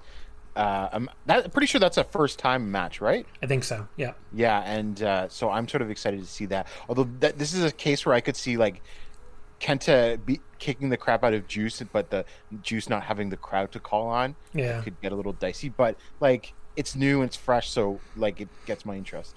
Uh, September 27th in Kobe, Kobe World Hall, Taichi versus Yujiro, Jeff Cobb versus Minoru Suzuki, Ibushi and Ishii, Will Ospreay and Shingo, and Okada and Jay White. Uh, I'm definitely most excited for Ibushi and Ishii. You know, they've had some awesome matches before. I think they'll probably have another one here. I will go Okada versus Jay White if they keep it to 15 to 20 minutes like that first match they had at the Dome, which I thought was awesome. Uh, September 29th, the first night at Korakuen, uh, Yoshihashi versus Sanada, Zack versus Kenta, Tanahashi versus Juice, Yano versus Evil, and Goto versus Naito. Uh, what is your most anticipated match here? Tanahashi versus Juice. I think they have great chemistry. Again, it was 2018, right? They had that pretty good match. Yeah. I think it was in the New Japan Cup. I think so, yeah. Yeah, so yeah, I'm looking forward to that rematch. Uh, Goto and Naito for me. Other than they, there was like one year where they had this weirdly like only three and a half star match. I think 2018, where like they both took it as a night off or something. Uh, so that's that wasn't great. But every other time these two have met, like in New Japan Cups or G1s, it's always been awesome. Uh, you know, I think that I think that was last year too. I think they had one, or maybe I think that's what I'm thinking of. It was like a match at Korakuen or something that I loved more than a lot of people, I think. But you know, so I love these two, and I think they'll have an awesome match in the G in the main event here at Korakuen. Uh, the next night at Korakuen, September 30th, uh, Minoru Suzuki against Yujiro, Kota Ibushi against Jeff Cobb, Okada versus Taichi. Kind of surprised it's only throw from the top here. Uh, Ospreay and Jay White, and then Ishii versus Shingo. What is your pick here? Um, we've seen a lot of this before, so I got to go with Ishii versus Shingo. Yeah, I mean that match was awesome last year. Um, I'll go with Okada Taichi. I really liked their match at New Beginning. I know not everybody did, but you know, especially third from the top of this, probably a shorter match this time. I think they can have some fun here.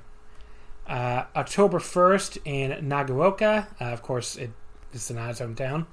Makes sense here. Uh, Juice Robinson, Toru Yano, Goto against Zack, Tanahashi against Yoshihashi, Kenta versus Evil, and Naito versus Sanada. Uh, I have to go Naito Sanada as my most anticipated. Uh, you know, this is the rematch from 2018, which I liked a lot.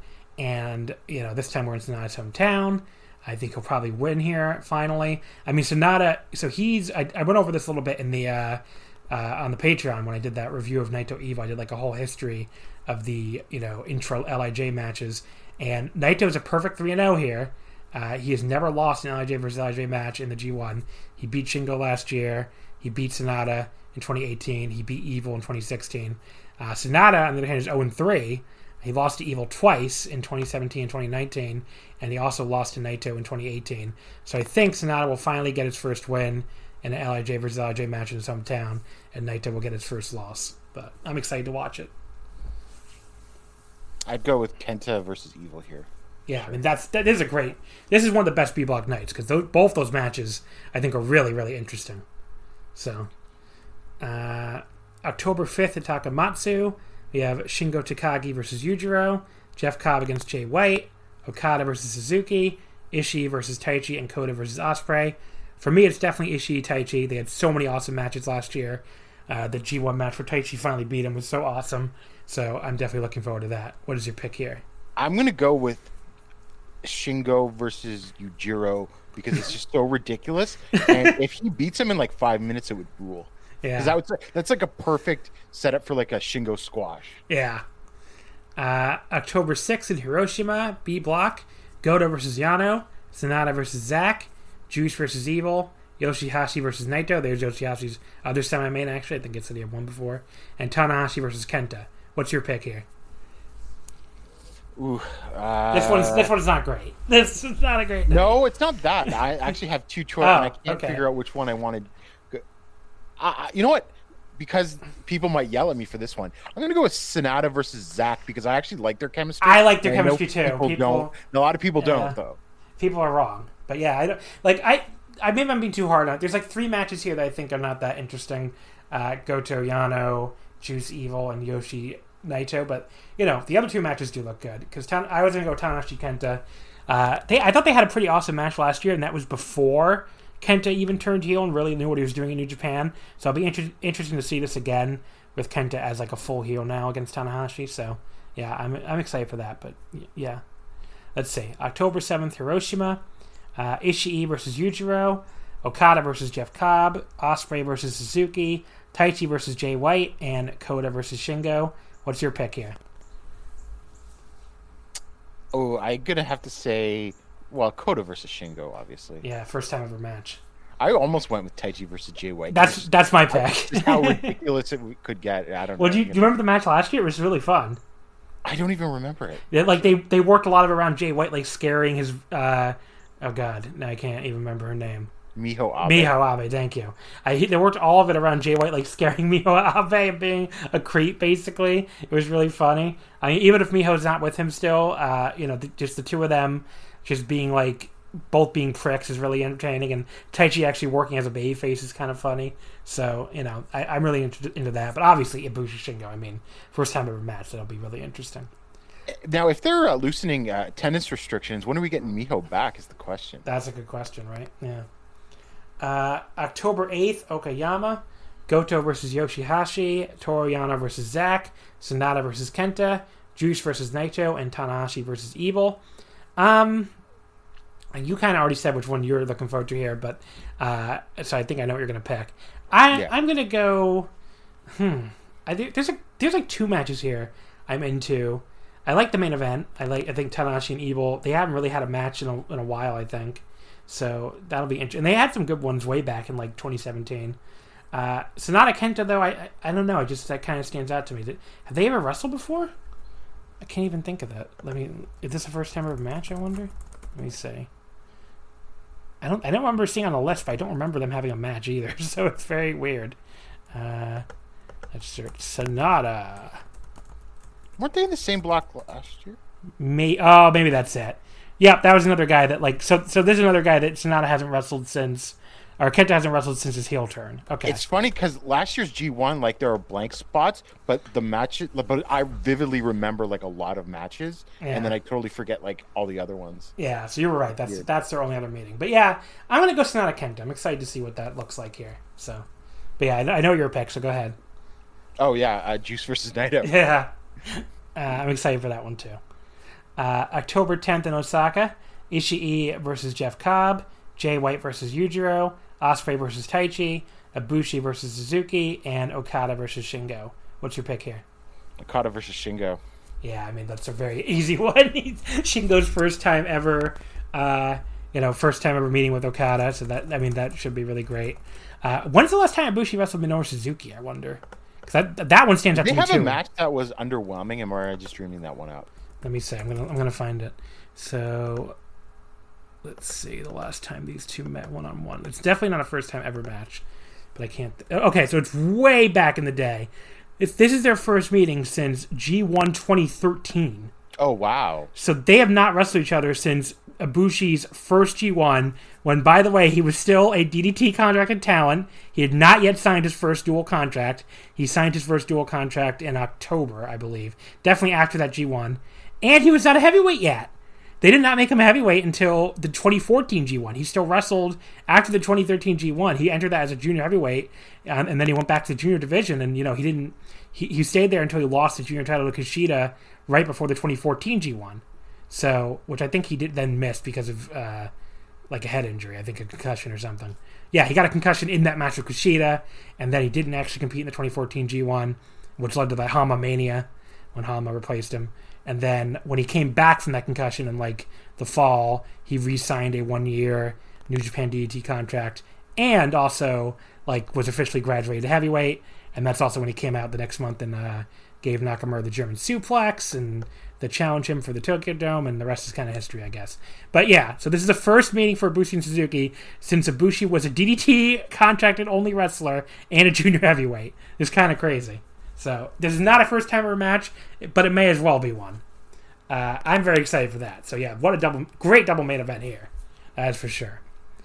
Uh, October 11th in Nagoya, Yoshihashi versus Zack Sabre Jr., Toru Yano versus Kenta, Juice Robinson versus Sanada, Hiroshi Tanahashi versus Hiroki Goto, and Naito versus Evil.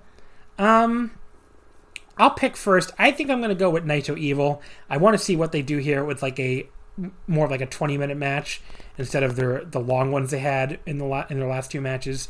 Uh, I think Evil will get his win back here again, uh, and I think I'll be interested to see how they do it. But yeah, I'm going to go th- with that one. I think.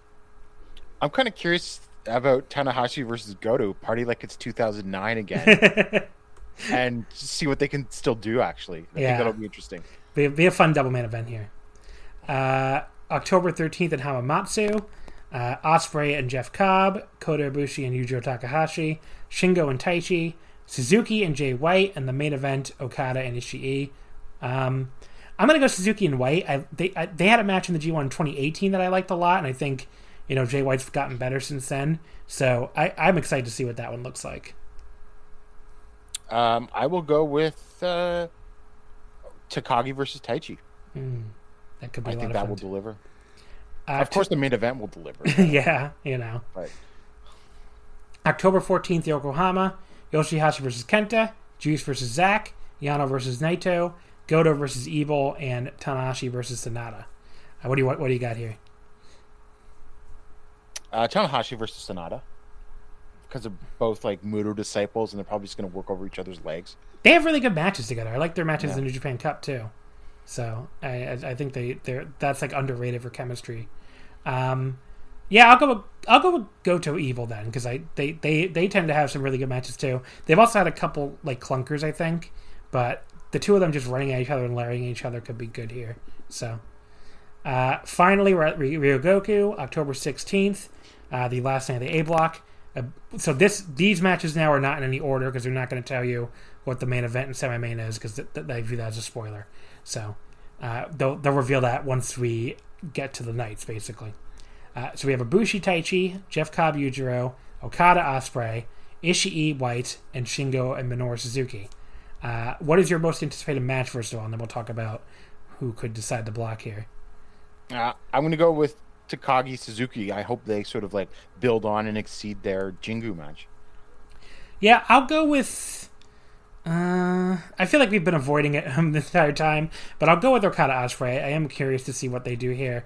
Uh, if not even from a match quality standpoint, like a booking standpoint, um, you know, will this be the match that decides the block? Will both guys be alive? Will Ospreay end up being the spoiler who finally gets his first win over Okada? You know, and, and like eliminates him because remember he's never beaten Okada before and sends somebody else to the final.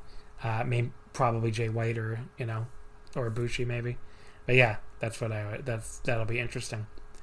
Uh, the B block final is Tanahashi versus Zack, Juice versus Goto, Yano versus Yoshihashi, Naito versus Kenta, and Sanada versus Evil. Um, I'm most anticipated for Sanada Evil. I do think they can have a much better match than their uh, G- than their New Japan Cup match. As you know, the, the showdown of former tag team partners here. I do think it will be the match that decides the block. I think probably like Naito will still be alive, and then Kenta will spoil him. Uh, you know, to pay him back for that new beginning match. Uh, maybe Tanahashi will still be alive and Zack will spoil him, or vice versa. Maybe Zack will still be alive and Tanahashi will spoil him and you know get some revenge for the tag title feud. I don't think Yano or Yoshi or Juice or Goto will be alive. Uh, but yeah, I think Sanada Evil should be really interesting, so I'm going to pick that as my most anticipated. Um, probably Naito versus Kenta, but I just want to put a caveat on Juice versus Goto. Was it last year or the year before? Juice finally gets his first singles win over Goto, and it was just sort of like a gentleman's three, only ten minute match. Yeah, because I always weird. thought they had great matches, and then it was just like whoop, you get your win. so I want to see these guys have like an actual 15, 20 minute banger, but I don't know if we're gonna get that on the final night of the G one. yeah. So there you go. All right, so that was our G1 preview. We went very thorough there. I think uh, you know. Hopefully, you're all set now, and we'll be back on next week's show with the first nights of the G1 on the free feed. So, all right, so let's get into the Champion Carnival. The first two nights kicked off uh, this past weekend on Saturday the 12th and Sunday the 13th. Uh, I think we will, like I, like we said way back before we started this episode, disagree on some of these matches because I was very over underwhelmed. Uh, but I think you were more into some of them. Uh, on the first Well, night, I, I think I could also say the word underwhelmed, but I think I was like, this is a five or a six, and you were like, this is a two. yeah, So Yeah. that's really what it was. I'm not gonna be like, these were amazing, or Yeah. anything like that. But So the first night was in Nagoya at the International Conference Hall before a announced crowd of 482. Uh, so the four tag team matches, you watched them all? yeah, Okay, so let's go through them real quickly. I didn't watch any of them, so you can tell me what they were like. The Uh, first, okay, oh, okay, yeah. I was, was going to give this the, yeah, the match times. So the first one was Akira Francesco and Tajiri defeating Atsuki Aoyagi, uh, Yuma's brother, of course, and Koji Iwamoto in 834. um, I mean, it was a good, solid eight minute match. Akira looked awesome, and you know, he got picked up another win, which I think you're probably building toward an Iwamoto Akira Junior title match. Uh, the second match was Ishikiri and Ryuji Sai defeating Seigo Tachibana and Yusuke Okada in 701. Tachibana got hurt here, right? Yeah, he fractured a bone in his left foot. Yeah, it sucks. Uh, the first of set two injuries on this show. So, uh, the next one was a six-man tag team match. Purple Haze, Zeus Udamaro, and Izanagi defeating Black Menso-re, Ryuki Honda, and Takao Omori in 411. This was just to get over uh, Zeus's new uh, submission, which is the Misawa front face lock. Although he actually applies it a lot more convincingly than Misawa ever did, to be honest. It looks like it just looked like a chin lock to me because the same thing he beat one with on the second night, right? Yeah, I was like, I didn't know what the fuck was going on because I didn't watch this, I guess. So yeah, Yeah. what like it just looked like a chin lock. I don't know, but I don't know. He Maybe it looked better here than it did on the second night. well, yeah, because he was just like pulling back on like a Honda who's uh basically a young boy Yeah, and brutalizing him, which is funny because Honda actually has like two months more experience in Hokuto Omori, but they're acting like he's like a fresh rookie. I say. Uh, the next match, uh, yeah, Hokuto Omori and Shotaro Ashino from uh, Enfants Terribles defeating Evolution, Dan Tamura, and Hikaru Sato in 603.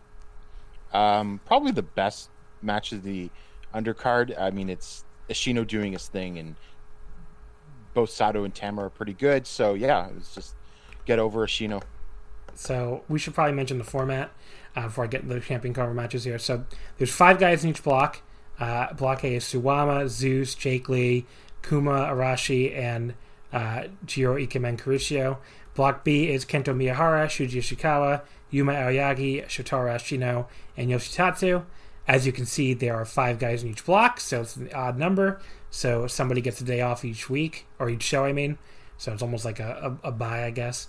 Uh, this night it was Zeus and Ashino, who we mentioned in tags. They did not have tournament matches, so there you go. The first tournament match of the night was Shuji Ishikawa defeating Yuma Aoyagi in the B block in 801. Um, I thought this was, I don't know, it was okay. I mean, there, I had a couple problems with this. First of all, um, you know, the, Yuma, you know, Yuma, they, we got the, there was a lot of legwork on these two shows, and a lot of it didn't go anywhere. Like this one, like we got a little bit of legwork from Yuma, didn't, didn't really go anywhere at all. Uh, you know, Shooty did a nice job selling it, but like it just really didn't, you know, factor into anything in the match. Uh, Yuma had these like weirdly, really weirdly like weak elbow strikes that really annoyed me throughout this match. Um, you know, there was like I don't know, like Yuma like kept working on the leg, and then Shuji like you know came back with just like this uh, like all these running knees, which is a little goofy after all the leg work. Um, and then Yuma like tries his backslide to escape a, a crucifix bomb. Nice little spot. But then Shuji just hits like a death press out of nowhere for the pin. I thought was a very goofy little weird finish. Uh, like had nothing to do with the rest of the match. I don't know. Just didn't like it very much for an eight minute match. Uh, you know, the legwork went nowhere. Yuma's elbows were terrible. I went two and a half. I mean, it was it was fine. Uh, yeah, this was kind of sloppy. Legwork isn't going to go anywhere in an eight-minute match. Um, although you know, if it was building to something different, you know, I thought it was would have been good. But I did like the finish uh, because of the way he sort of did the Thesz press, or it's also listed as the air scissors drop. This just looked like he was like using all of his weight to just hold down the smaller guy, which is you know sort of cool. So yeah, but I would still go around where you went, like two and a half. Uh, the next match, Jake Lee defeated Jiro in 836. Um, this was okay. I, I liked Jiro's like heel act. Um, you know, like he he was basically kind of like again, this is another leg match, uh, which is a little you know weird to do them back to back a little bit. But like you know, there's there's the funny bit where Jiro comes out and he keeps trying to head out into the people for his normal entrance, but like keeps getting cut off by the referees and the young boys because of COVID. That was really funny. Uh, and Jake Lee like. I don't know. He like got really infuriated at him for hitting him in the face with his jacket. The point wanted to be like, "Buddy, it's gonna be okay. It's just a jacket." Because he like really got so angry, and he like flipped out and like just brutalized him at ringside. But then that led to him accidentally kicking the railing in his jacket-based rage. It was just very, very weird. Uh, and then Jiro just kind of pointed and laughed at him, which is funny. And he was just great here, this little prick heel. He was like daring him to hit him, and then just kind of kicked him right in the leg. Uh, you know, he stretched his leg out in the railing, like brought up the railing and slammed it as well, which that was kind of unique and kind of cool. Uh, you know, and I like Jake selling, you know, but like the problem was, again, like Jake, um, you know, Jake just started running across the ring like way too easily. He started throwing kicks with the bad leg.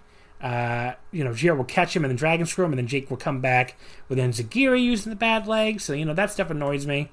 Uh, but you know, I, at the end of the day, you know, Jake comes back, hits the backdrop, and wins. Like you know, again, he ran across it like a big boot right before that way too easily, and a running knee strike too. So the same kind of thing where like I think that happened a lot of these matches with the leg work where like you know it just felt like guys blew it off. But I don't know. I liked I liked Jiro's heel act enough, and I liked Jake's offense other than uh, blowing off the the leg work enough to go three stars. But that's about as high as I can go when the you know the leg work just kind of meant nothing. I'd go about three and a quarter. I also thought I liked the way that Jake carried himself in this. Yeah, I thought Jiro was a good heel, and I also thought it did what it needed to do, sort of give like Jake a um, emphatic win off the bat, and I think it just further confirms he's at least going to the finals here. Yeah. Uh, semi-main event: Suwama beats Kuma Arashi in only 354. Uh, I like this quite a bit for a four-minute match. Uh, so you know, this was a you know, a good match. I would say Kuma, you know, jumped him right at the bell. You know, they, they're pounding on him and like kept putting him down with shoulder blocks. Uh, Suwama came back with this nice leaping shoulder block. He went for the last ride very quickly. Um, you know, Arashi like back body dropped his way out of it. I uh, get this pretty nice standing crossbody, really high jumping senton. Got this cool like lariat battle, and then he hits a backdrop suplex, another backdrop, and that's it. Uh, I thought this was like you know super enjoyable power battle while it lasted. So I went three and a quarter, which might be really high for such a short match. But I did like this. I mean, this was my match of the night. So four minutes. um, yeah, I could go like two and three quarters. It was really a lot of fun while it lasted. Um, I think that um, giving Suwama a big, quick win off the bat, uh, because I think, well, we'll talk about what happened on today's or today's show, but I think he's also going to be sort of doing the job again uh, in this tournament. So give him a sort of a big, quick, powerful win off the bat. But yeah, I mean, could have lasted a couple more minutes. Uh, the main event, Yoshitatsu defeating Kento Miyahara in 2152. Uh, so, okay. I mean, maybe saying 2 out of 10 was too strong for what I actually thought the matches, but just like for an opening night of the, the Champion Carnival, I just thought this was a very weak set of four matches. You have three matches that, you know, eight minutes, eight and a half, under four. The main event finally goes 22 minutes, but like, I thought this was a very underwhelming match for a couple different reasons. Um, it was our third leg match of the fucking night, which that just should not happen. Like, talk backstage and don't do three leg matches out of four. Like, it was just really ridiculous. Uh, so, yeah, so Yoshitatsu, you know, he, Kento goes for a knee attack and missed the post, and Yoshitatsu just, like, fucking gets a knee crusher on the railing. Uh, I, I, guess they didn't totally go into the leg stop after, after that, so maybe it's not that big a deal. But like, I don't know, just it, it was very much more like I guess like a being threatened with a third leg match of the night than actually getting one. But yeah, I mean, it was like really kind of annoying. Um, but yeah, I don't know. Like after that, like Yoshitatsu's boot scrapes looked really kind of bad. Uh, there just was nothing early on that I thought was that interesting until Kento finally hit this like nice step up axe kick when he jumped off the apron. Uh, you know that was the best spot of the match at that up to that point. Um, you know we did get like a uh, like this brutal looking German suplex, like where he dropped Yoshi right on his head, and uh, you know followed up with the blackout knee for a two count. Um, you know they they did like one of my least favorite spots in wrestling right now, where Yoshi uh, Yoshi hits like this face buster and he goes into the Koji clutch, uh, and, and Kento starts selling these out. But Yoshi releases the hold like a fucking idiot and tries to cover and gets two. Like wrestler A releasing their own hold while wrestler B is going out to try and cover instead of just waiting for the ref to stop it. It's my least favorite ma- spot in all of wrestling right now. Just wait for the ref to stop the fucking match. Why are you like releasing him from your hold while he's going unconscious to try to get a pinfall? Just try to get a you know try to get a stoppage. Like what are you doing? Uh, you know, and then Kento making it even stupider. Kento instantly revives, despite the fact that he was just selling that he was unconscious. Hits like this standing blackout knee. Another second one to hit Yoshi for a two count. The the knees in this match were starting to become like Kenny Omega esque, like just repeatedly over and over again for no like at the the height of Kenny's like V trigger spam. Um, you know, he followed up with like a you know delayed German that looked kind of nice around the twenty minute call. Um, you know, and then and then there was like a botch right before the finish. Like I don't know what I don't know what happened. There was like the spot where like Yoshi got Kento. So okay, so Kento comes back with like two blackout knees. Yoshi no sells them, which is I, I, I don't know about that. And then you know, and especially that, that was like knee number seven or eight or something in the entire match. And then like Yoshi gets Kento in a rear waist lock, and they both just kind of fucking fell down. Like it just looked very stupid, and like I don't I don't know what they were even going for. And then Yoshi just gets Kento in an ankle lock, and Kento taps. I was like, what? Like he, hasn't even touched the leg in you know in like 15 minutes, and the finish is just like Yoshi getting him in a rear waist lock. They both fall down for no reason. Yoshi gets him in the the ace of the fucking company in an ankle lock, and Kento just taps. I, I, I thought that was like one of the dumbest finishes uh, I've seen in a long time. Uh, you know, Yoshi just like like I said, eating knee to the face, number six and seven, no selling them both, and just like I, I don't, just very wacky. I I went, I gave it like three stars. That might even be generous. Uh, you know, there was some good action, but yeah, I don't know. This was a very disappointing main event to me. I've liked Yo- plenty of Yoshi matches in All Japan, but I didn't like this. Uh, I'd go three and a quarter. I actually thought it was fairly solid up until the end, which I thought just wasn't a good build to a submission and a little sloppiness. But it, I, it was. I liked the. I admit I liked the rest of the work in the match, and it actually didn't like when I watched. I was watching this live, and it just didn't feel like it was. I got up early to watch it live. It just didn't feel like a 21 minute match. It actually went by pretty fast, and I was like, "Wait, what? It's over?" And, and yeah, the ending was was flat, and I thought hurt it, but I don't think it was uh, a, a, true like super disaster. That's that's fair, I guess. Uh, but yeah, I mean, I, I just you know, maybe disa- like disaster is definitely, uh, you know, you know, too a little uh, too strong, maybe. But like, yeah, well, I mean, it's very underwhelming compared to like last year's yeah, already, and um, yeah. I mean, just wasn't. I, I, you know, maybe two ten is too weak. Maybe like three ten, three out of ten. But I don't know. It's just, just I, I wasn't feeling it for sure. Uh, night two. Uh, first of all, Yoshitatsu apparently hurt his back on that first night, so he already had to miss his second night. We'll see what that means going forward. But that meant that Shuji Ishikawa got another win by forfeit to move to two and zero and four points, and Yoshi falls to uh, one and one.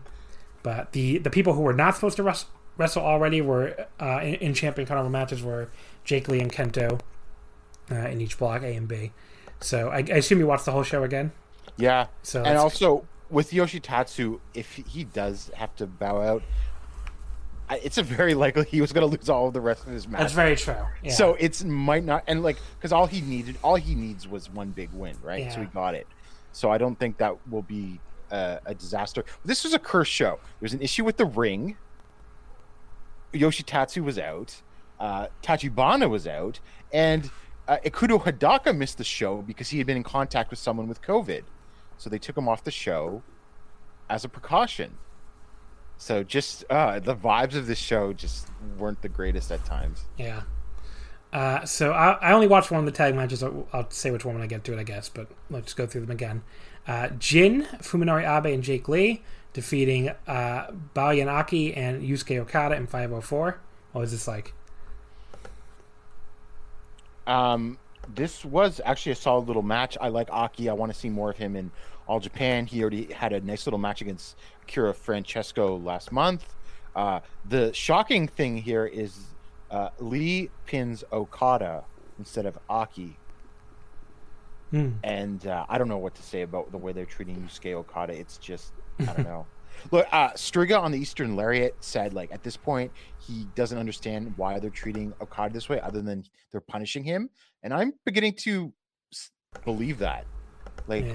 you're having Okada lose to Jake Lee when you have the outsider, like, undercard guy right there with him. That's brought in at the last minute. Yeah. It's just mind boggling for a guy that has so much potential.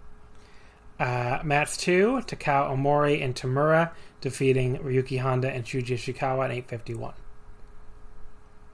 Uh, this was fun. Uh, Omori and Tamura of the Axe Bombers reunite. Um, you know, Ishikawa did his thing, looked fine. I thought Honda showed some good fire here, and that was sort of the sort of the idea. Because originally this was supposed to, they were supposed to have like a dark match of Omori versus Honda as sort of like initiation thing. So this sort of then, of course, came down to Omori beating up the young boy and getting the win. Match number three, Purple Haze, Izanagi and Shigehiro, Shigehiro Irie defeating Dan Tamura and Hikaru Sato in 557. Uh, I thought this was also a lot of fun. Uh, Purple Haze have redeemed themselves, I think, uh, finally, because a lot of people were not into them earlier in the year, but some good performances from Izanagi and Zeus have, I think, begin to change a lot of people's minds. This was a lot of fun, and Irie just won with the Beast Bomber on Dan Tamura and a solid six minute match. Match number four. This is the one I did see. Koji Doi and Yusuke Kodama of Enfants Terribles defeating Akira Francesco and Kento Miyahara in 822. Um, this was alright. I thought Doi looked good here, especially his choke takedown thing on Akira just looked, uh, you know, just looked pretty damn good. But the finish, like, f- almost fucking killed it for me. It was like fucking WWE. Like, Akira tripped, or, or like, Kodama tripped Akira from outside the ring, and Akira pointed at him like, "Hey, you tripped my leg. Hey!" For like a fucking hour, it felt like. I was like, "What the hell are you doing?" And then Doi took advantage and hit the, his his uh, a nice layout for the pin, but like I don't want to see that fucking shit in all Japan. I mean, you know, at least it's not interference because they were in the match, but like you're in a you're like why are you like just pointing at this guy and screaming at him for what like felt like hours? It's just awful. Uh, you know, I don't know. I, I, I'm gonna dock a quarter star for the finish, so I went two and three quarters. I'd go three even. It didn't. The finish didn't really bother me that much, and I thought it was fun otherwise. And I was happy to see Kento and, and Doi in there. So, and they're clearly from this show. It's like the dastardly heels are being turned into enfants terribles instead of purple haze, uh, given what would also happen later in the show. Yeah. Uh, the next match, six man tag team match, uh, Atsuki Aoyagi, Koja, Koji Iwamoto, and Tajiri defeating Black Menso-re, Fuminori Abe, and Hokuto Omori in 952. Uh, so you got Abe doing double duty here because I was supposed to. He took Hidaka's spot. Uh, this got actually enough time to turn into a solid little thing. Um, I, I, thought Atsuki Aoyagi looked really good here. He's uh, turning himself into a bit of a high flyer. He's got a really beautiful moonsault. Um, and so it was just a solid, good little junior match. And Iwamoto got the win on Menso-re, I guess, to sort of just sort of set himself up as a dominant champion. Uh, up next, Zeus defeating Kuma Arashi in his championship carnival, uh, his first match of the year in the Block A. Uh, Zeus gets his first win. Uh, this one, 834. Uh, so yeah, this I didn't like this at all. Um, first of all, the match started, you know, very slow. These two powerhouses filling each other out. That's fine. Nice little test of strength. But then this bow and arrow from Zeus that went on fucking forever. Like you know, Kuma's song was pretty good, but like there's only so much you could do with one guy holds another guy's wrists and the guy pretends it hurts. I mean, just went on so fucking long before Kuma finally made the ropes. Uh, Zeus like did hit some nice chops on him as we got the five minute call. Uh, and Kuma came back with this nice little running crossbody. I mean, he he jumped so high he almost missed him. He almost like overshot him, but it looked cool. A nice standing senton. Uh, Zeus then went to what I thought was a rest hold, another rest hold, a simple chin lock, but that's apparently his new submission finisher, uh, which I had no idea until he told me or until the guy tapped out. Uh, yeah, what a lame ass finish. Uh, I don't know. I mean, that's like up there with that new Okada fin- fucking uh, Cobra Clutch. But yeah, I don't know. I went I, I went two and a quarter, which might be generous. I mean, you know, there's some stuff that was all right, but I thought this was below average. So much resting. Yeah, the structure. Yeah, I agree with you on this. The structure was all wrong. They should have just been like gone just right to the shoulder blocks, trying to knock each other down. I mean, it's only an eight-minute match, right?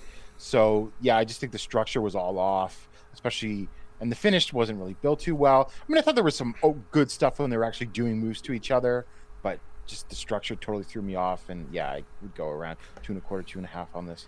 Uh, the next match was Shotaro Ashino losing to Yuma Aoyagi uh, by referee's decision in 10-21. I saw people freaking out about this. Uh, Yuma Yuma got like a nice little flying form to start. Uh, Ashino just kind of like shoved him on the apron though. A very awkward and like weird transition. It just was like, here, get out of here. Basically, I was like, what the fuck? Uh, he snapped his leg over the bottom rope because what we needed in this fucking first two days of this tournament was another fucking leg match. I mean, that, enough of those yet. Uh, Ashino got him a nice stretch muffler. Uh, Yuma made the ropes pretty quickly. And then Yuma, his selling of the leg, again, I, I feel like a nerd complaining about this stuff all the time, but like it was so over the top and corny. Like he was doing that really annoying modern wrestling thing where like he can throw a perfect standing drop kick, like out of the fucking textbook of wrestling moves, but then as soon as he hits the ground, he falls to the mat clutching his leg like he just got shot by a sniper in the fucking rafters. It's like that's not how this is supposed to work. Just sell the move or sell the fucking limb while you're doing the move. Don't do the move at all if it's really um, you know, involves your leg that you're supposed to be selling. And if you're gonna do the move and just blow it off, sh- you sure as fuck shouldn't be like landing on the ground like you've just been shot. I mean, it doesn't make any sense. Uh, and then even worse, he does like this wacky arm breaker off the second rope using the bad leg, like lands right on it, and like again rolls around like he just got shot. It's like, buddy, just don't do the move.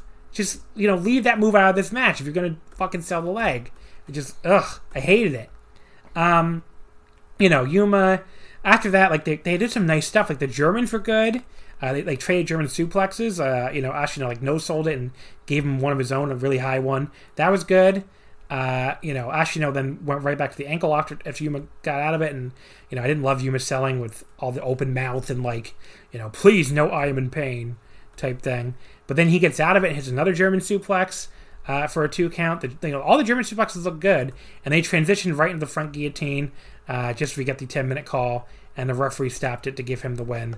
Uh, you know, there was some good action in there, so I will go two and a half stars, I guess. I mean, but like, I hated Yuma's leg selling, and like, it didn't even play into the finish at all. I don't know why they bothered.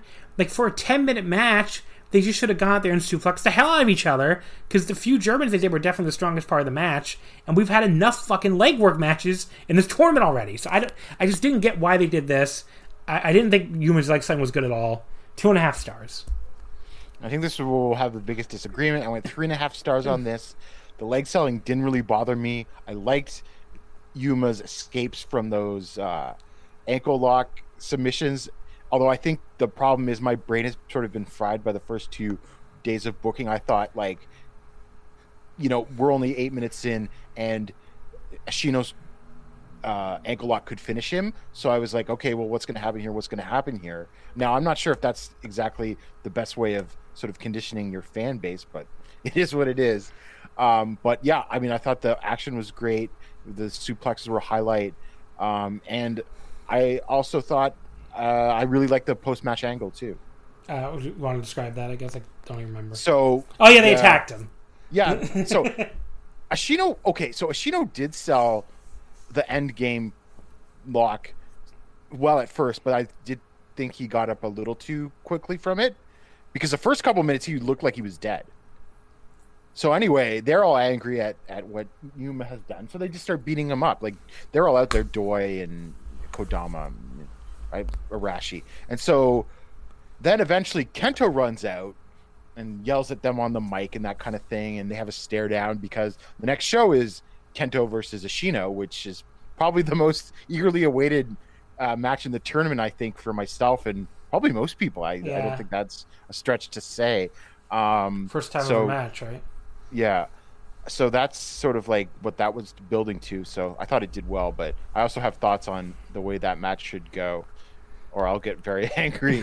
but uh, yeah, uh, well, we'll talk about the next match for me, this is the match of the tournament so far. Okay, so for me, the match of the tournament so far is the next match. Uh, so Jiro Kuroshio defeats Suwama in 14 minutes, so they're both one and one now. Uh, yeah, so this, there was a slow start to the match. Uh, Suwama was like ripping him or whipping him around ringside, and then he kind of starts tearing his jacket in the ring before very slowly dropping an elbow on him. Uh, you know, probably not the show need at this point, a slow start to this, but did pick up after that. Um, you know, Suwama like very slowly turned him over into a Boston Crab. Jiro did some really good selling as he's struggling to get out of this Boston Crab and eventually make the ropes. Always probably been his best part of his whole game. Uh, and Suwama was playing full out big bully here, uh, not even let go of the rope after the even after the rope break.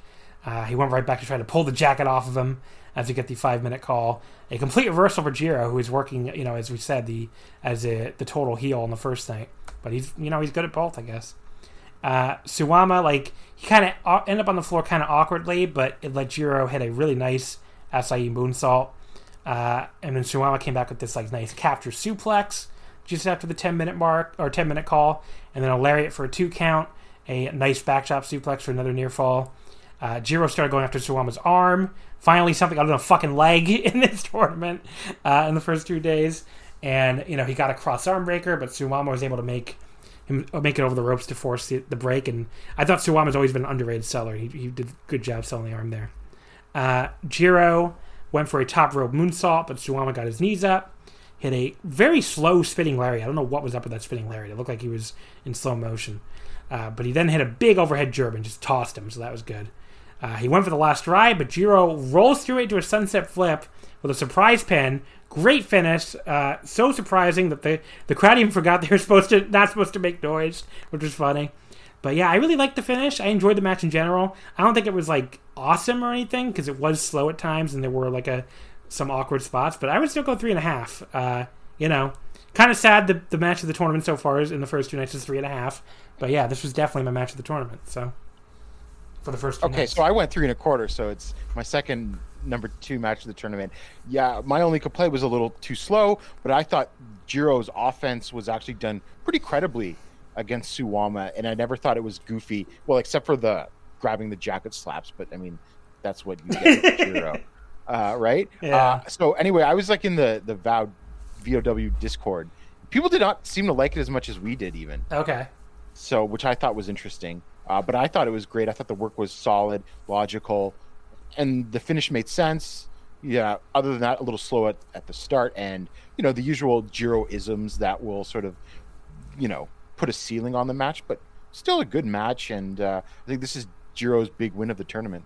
There are people in the VW Discord trying to argue that, that Kenny Page FTR match was good last weekend, so I don't know what they want, any- what they like anymore. That was that match sucked, but yeah, this was good. Uh, I enjoyed this quite a bit, so three and a half. But yeah, uh, you know, I, I look the, the cards for these first two nights were not the greatest, so I'm not really surprised that they were pretty underwhelming here. I just don't know why All Japan decided to start their tournament off with like these two shows in Nagoya and especially in Kawasaki, not exactly a hotbed. I mean, it is close to Tokyo, as uh, Jojo Remy from Voice Wrestling pointed out in the Slack, but like. I, it's not exactly a hotbed of wrestling, and like, or especially nowadays. It used, it used to be more of one back in the day, but like, yeah, it's just very odd choice to start the tournament outside of Tokyo, in with like very underwhelming cards. Like, wouldn't you, wouldn't you rather start your tournament with like hot shows? I, I don't know. Maybe they feel like now they can just do. I mean, the rest of the tournament is just in Tokyo, I think. So, you know, maybe they just figure. Oh no, two shows in Tokyo. But There's Odawara's in- Odawara, yeah, That's in um, Kanagawa, is it not? yeah. So pretty Or- close again. Yeah. Yeah, but you know, I don't know. Maybe they just figure like they'll build a momentum with the Korakuens, and then, you know, I don't know. I don't know what they're thinking. Well, I mean, the next Korakuen look could be good, even Yeah. if Yoshitatsu is out. So let me give the standings, and we'll talk about the next Korakuen. So the standings right now: A block, we have three guys at one and one: Suwama, uh, Jiro, and oh, two guys at one and one: Suwama and Jiro uh, at two points. Two guys at one and zero because they've only done two, one match so far: Zeus and Jake Lee, uh, also two points, and poor Kuma Arashi, the only guy at zero and two with zero points. Uh, block B, we have Shuji Ishikawa at 2 0 with 4 points. We have two guys at 1 and 1, Yuma and Yoshitatsu, both at 2 points. And you, you who knows what Yosh- Yoshitatsu's stats will be with his back injury. And then we have two guys who only wrestled one match and both lost the only match. So Kento and Ashino both 0 1 with 0 points. So we'll make it even more interesting. They're facing each other next. So the next show, September 15th at Korakuen. Uh, like I said, we'll be talking about this on the Omakase Patreon. So on Tuesday, if you want to hear me give my thoughts on these matches, patreon.com slash wrestling omakase. Uh, we have Suwama versus Jake Lee, Zeus versus Jiro, Kento Miyahara versus Shotaro Ashino, and Yuma Aoyagi versus Yoshitatsu if that match, you know, is able to happen. Uh, definitely a much better lineup than we saw on either of these first two shows. I mean, Suwama and Jake Lee could be really good. Kento versus Ashino, I'll, I'll be shocked if it isn't really good.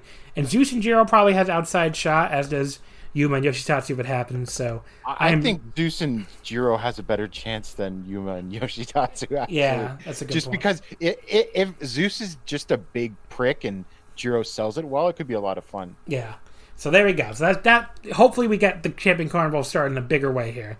Uh, But for the love of God, if Kento pins Ashino, fuck it. Like just blown it with him. I'm sorry. It's got to be a draw. I, I would be perfectly acceptable with a draw because that keeps the feud going. Yeah. Or Ashino's got to win.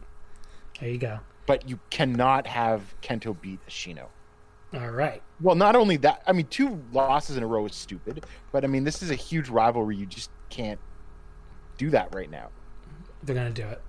I know they I'm calling right now. like you know but look i- if kento was just going over ashino would would they have done that angle i'm not sure Yeah, I don't know either. right i'm Yeah. pretty confident we're getting a draw or ashino winning which is the right thing Yeah.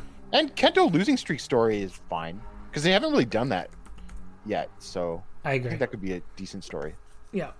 So there you go, folks. The first two Champion Carnival nights. Like I said, night three. Uh, tune into the Patreon, and you'll get all the night three action.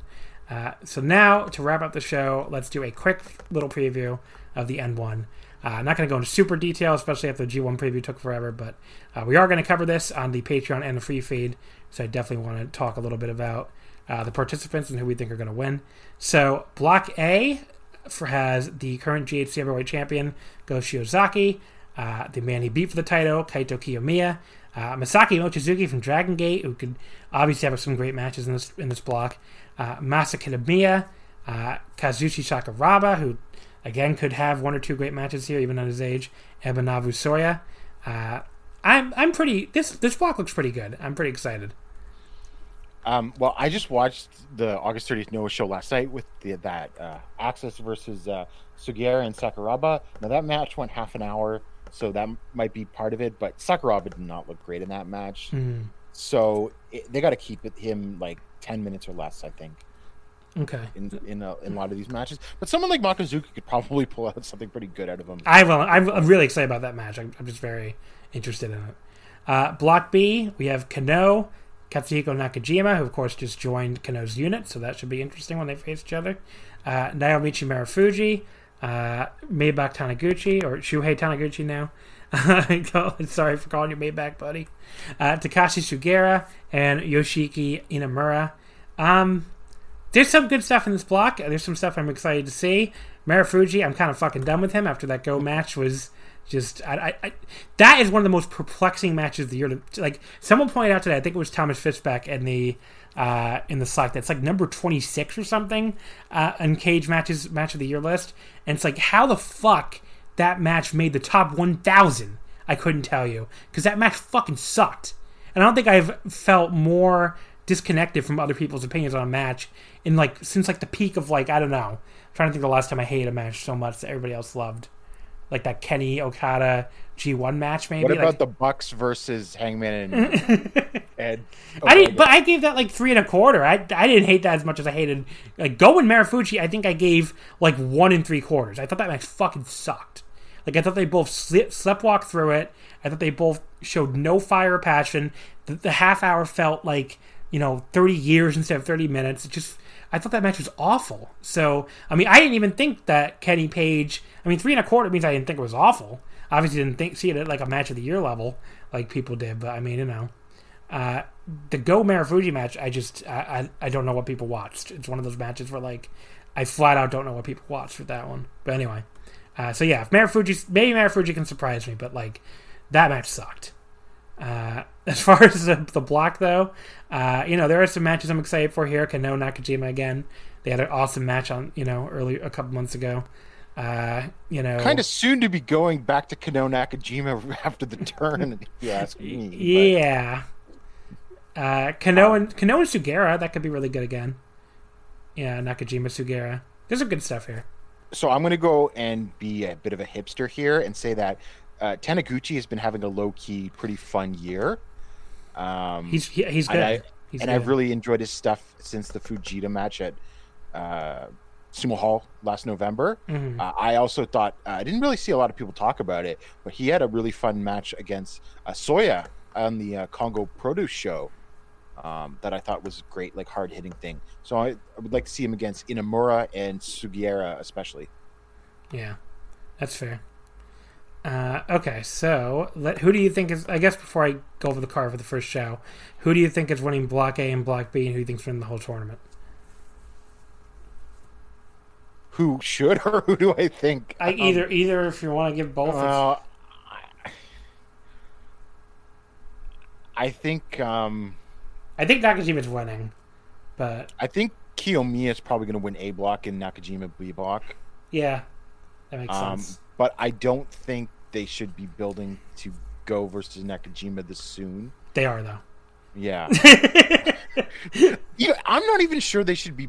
Look, if there was no COVID, I'm not even sure on this timeline it would be the most appropriate either, right? Yeah, Because you break them up at the end of August, and then bam, already in November, you're blowing it off.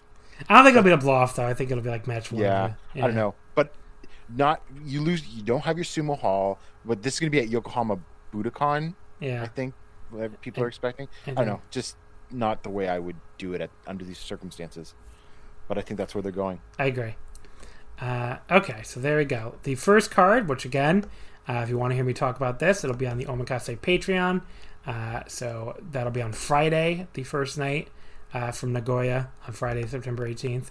Uh, the opener is a six man tag uh, Okada, Yone, and Taniguchi against Inoue, uh, Masashi Aoyagi, and Akitoshi Saito.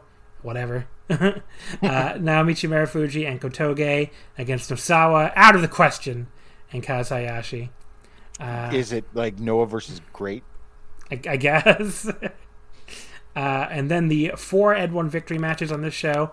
Uh, we start out in the B block with Sugiura versus Inamura. That could be pretty good. It looks, you know, good little match. Oh, for sure. Uh, second B block match. Uh, okay, maybe these aren't in the order of the card because I can't believe that these this won't be the main event, or at least I don't know. I guess maybe it is. But Kenoh and Nakajima, that's gonna be awesome. I better not be third from the top. uh, and then Kaito Kiyomiya against Masaki Mochizuki, that could also be awesome in A block. And then, uh, according to this, maybe the main event, Go Shiozaki gets Manabu Soya. A little bit of a weird pick over if it is the main event over That the last fun two. though. But it could be. gonna, like hit each, lariat each other really hard. I think it's a pretty solid like first night. yeah, this is a, this is definitely a solid first night. So you know, I'm I'm all four of those matches sound pretty appealing. Now so, I just now my thing is like, are they gonna work Kenoh versus? I don't know if they're gonna like Kenoh and Nakajima are gonna work like they worked in their national title match, which was great. Yeah, So like, are they just gonna go around mat wrestle, like do some kicks and counter, and they're gonna do a thirty minute draw? I could see that happening too, right? yeah. So I guess we'll see. Yeah. But there you go. That'll be Friday again on the Patreon, uh, patreon.com slash wrestling omakase. Uh, next week on the free feed, uh, we'll do the first two nights of the G1 plus the second night of the N1 victory on sun- from Sunday. So that'll be next Sunday, uh, the 20th. So we'll do Saturday the 19th G1, Sunday the 20th G1, and Sunday the 20th N1 victory, as long as we're able to watch it in time, because it does say uh, that weird, uh, like, fixed camera, like, live broadcast delayed or something. So we'll see. But if not, then it'll just be the first chance to G1, obviously. So, okay, folks. Uh, Gerard, you got any plugs for me here? Yeah, like uh, Thomas, uh, no, sorry, Paul Walsh and I are covering all of uh, the Champion Carnival shows, and we're going to give our opinions. And um, so look out for that. And if Kento does beat Ashino on Tuesday or, or Wednesday on the next show, uh, read my review to bury the see me bury the promotion. Uh, and folks, like I, of course, like I said, the Patreon, patreon.com slash wrestling omakase. I'm probably drilling into your heads at this point, but we're gonna have so much coverage. Uh, starting on Tuesday with Champion Carnival Night 3, exclusive to the Patreon. Friday with the first night of the N1. And then the following week, we'll be starting exclusive G1 coverage uh, only on the Patreon. So great time to jump in here. Only $5 to get all of our exclusive coverage. Uh, if you want the full picture, you can't get everything on the free feed. You got to go to the Patreon. So, folks, thank you as always for listening. Uh, we'll see you next week with more G1 action. If you want to follow us on Twitter, it's at Wrestle Omakase. Wrestling, of course, would not fit. And in the meantime, as always, thank you for listening, and we'll see you next time. When you need mealtime inspiration, it's worth shopping Kroger, where you'll find over 30,000 mouthwatering choices that excite your inner foodie. And no matter what tasty choice you make, you'll enjoy our everyday low prices, plus extra ways to save, like digital coupons worth over $600 each week. You can also save up to $1 off per gallon at the pump with fuel points. More savings and more inspiring flavors make shopping Kroger worth it every time. Kroger, fresh for everyone. Fuel restrictions apply.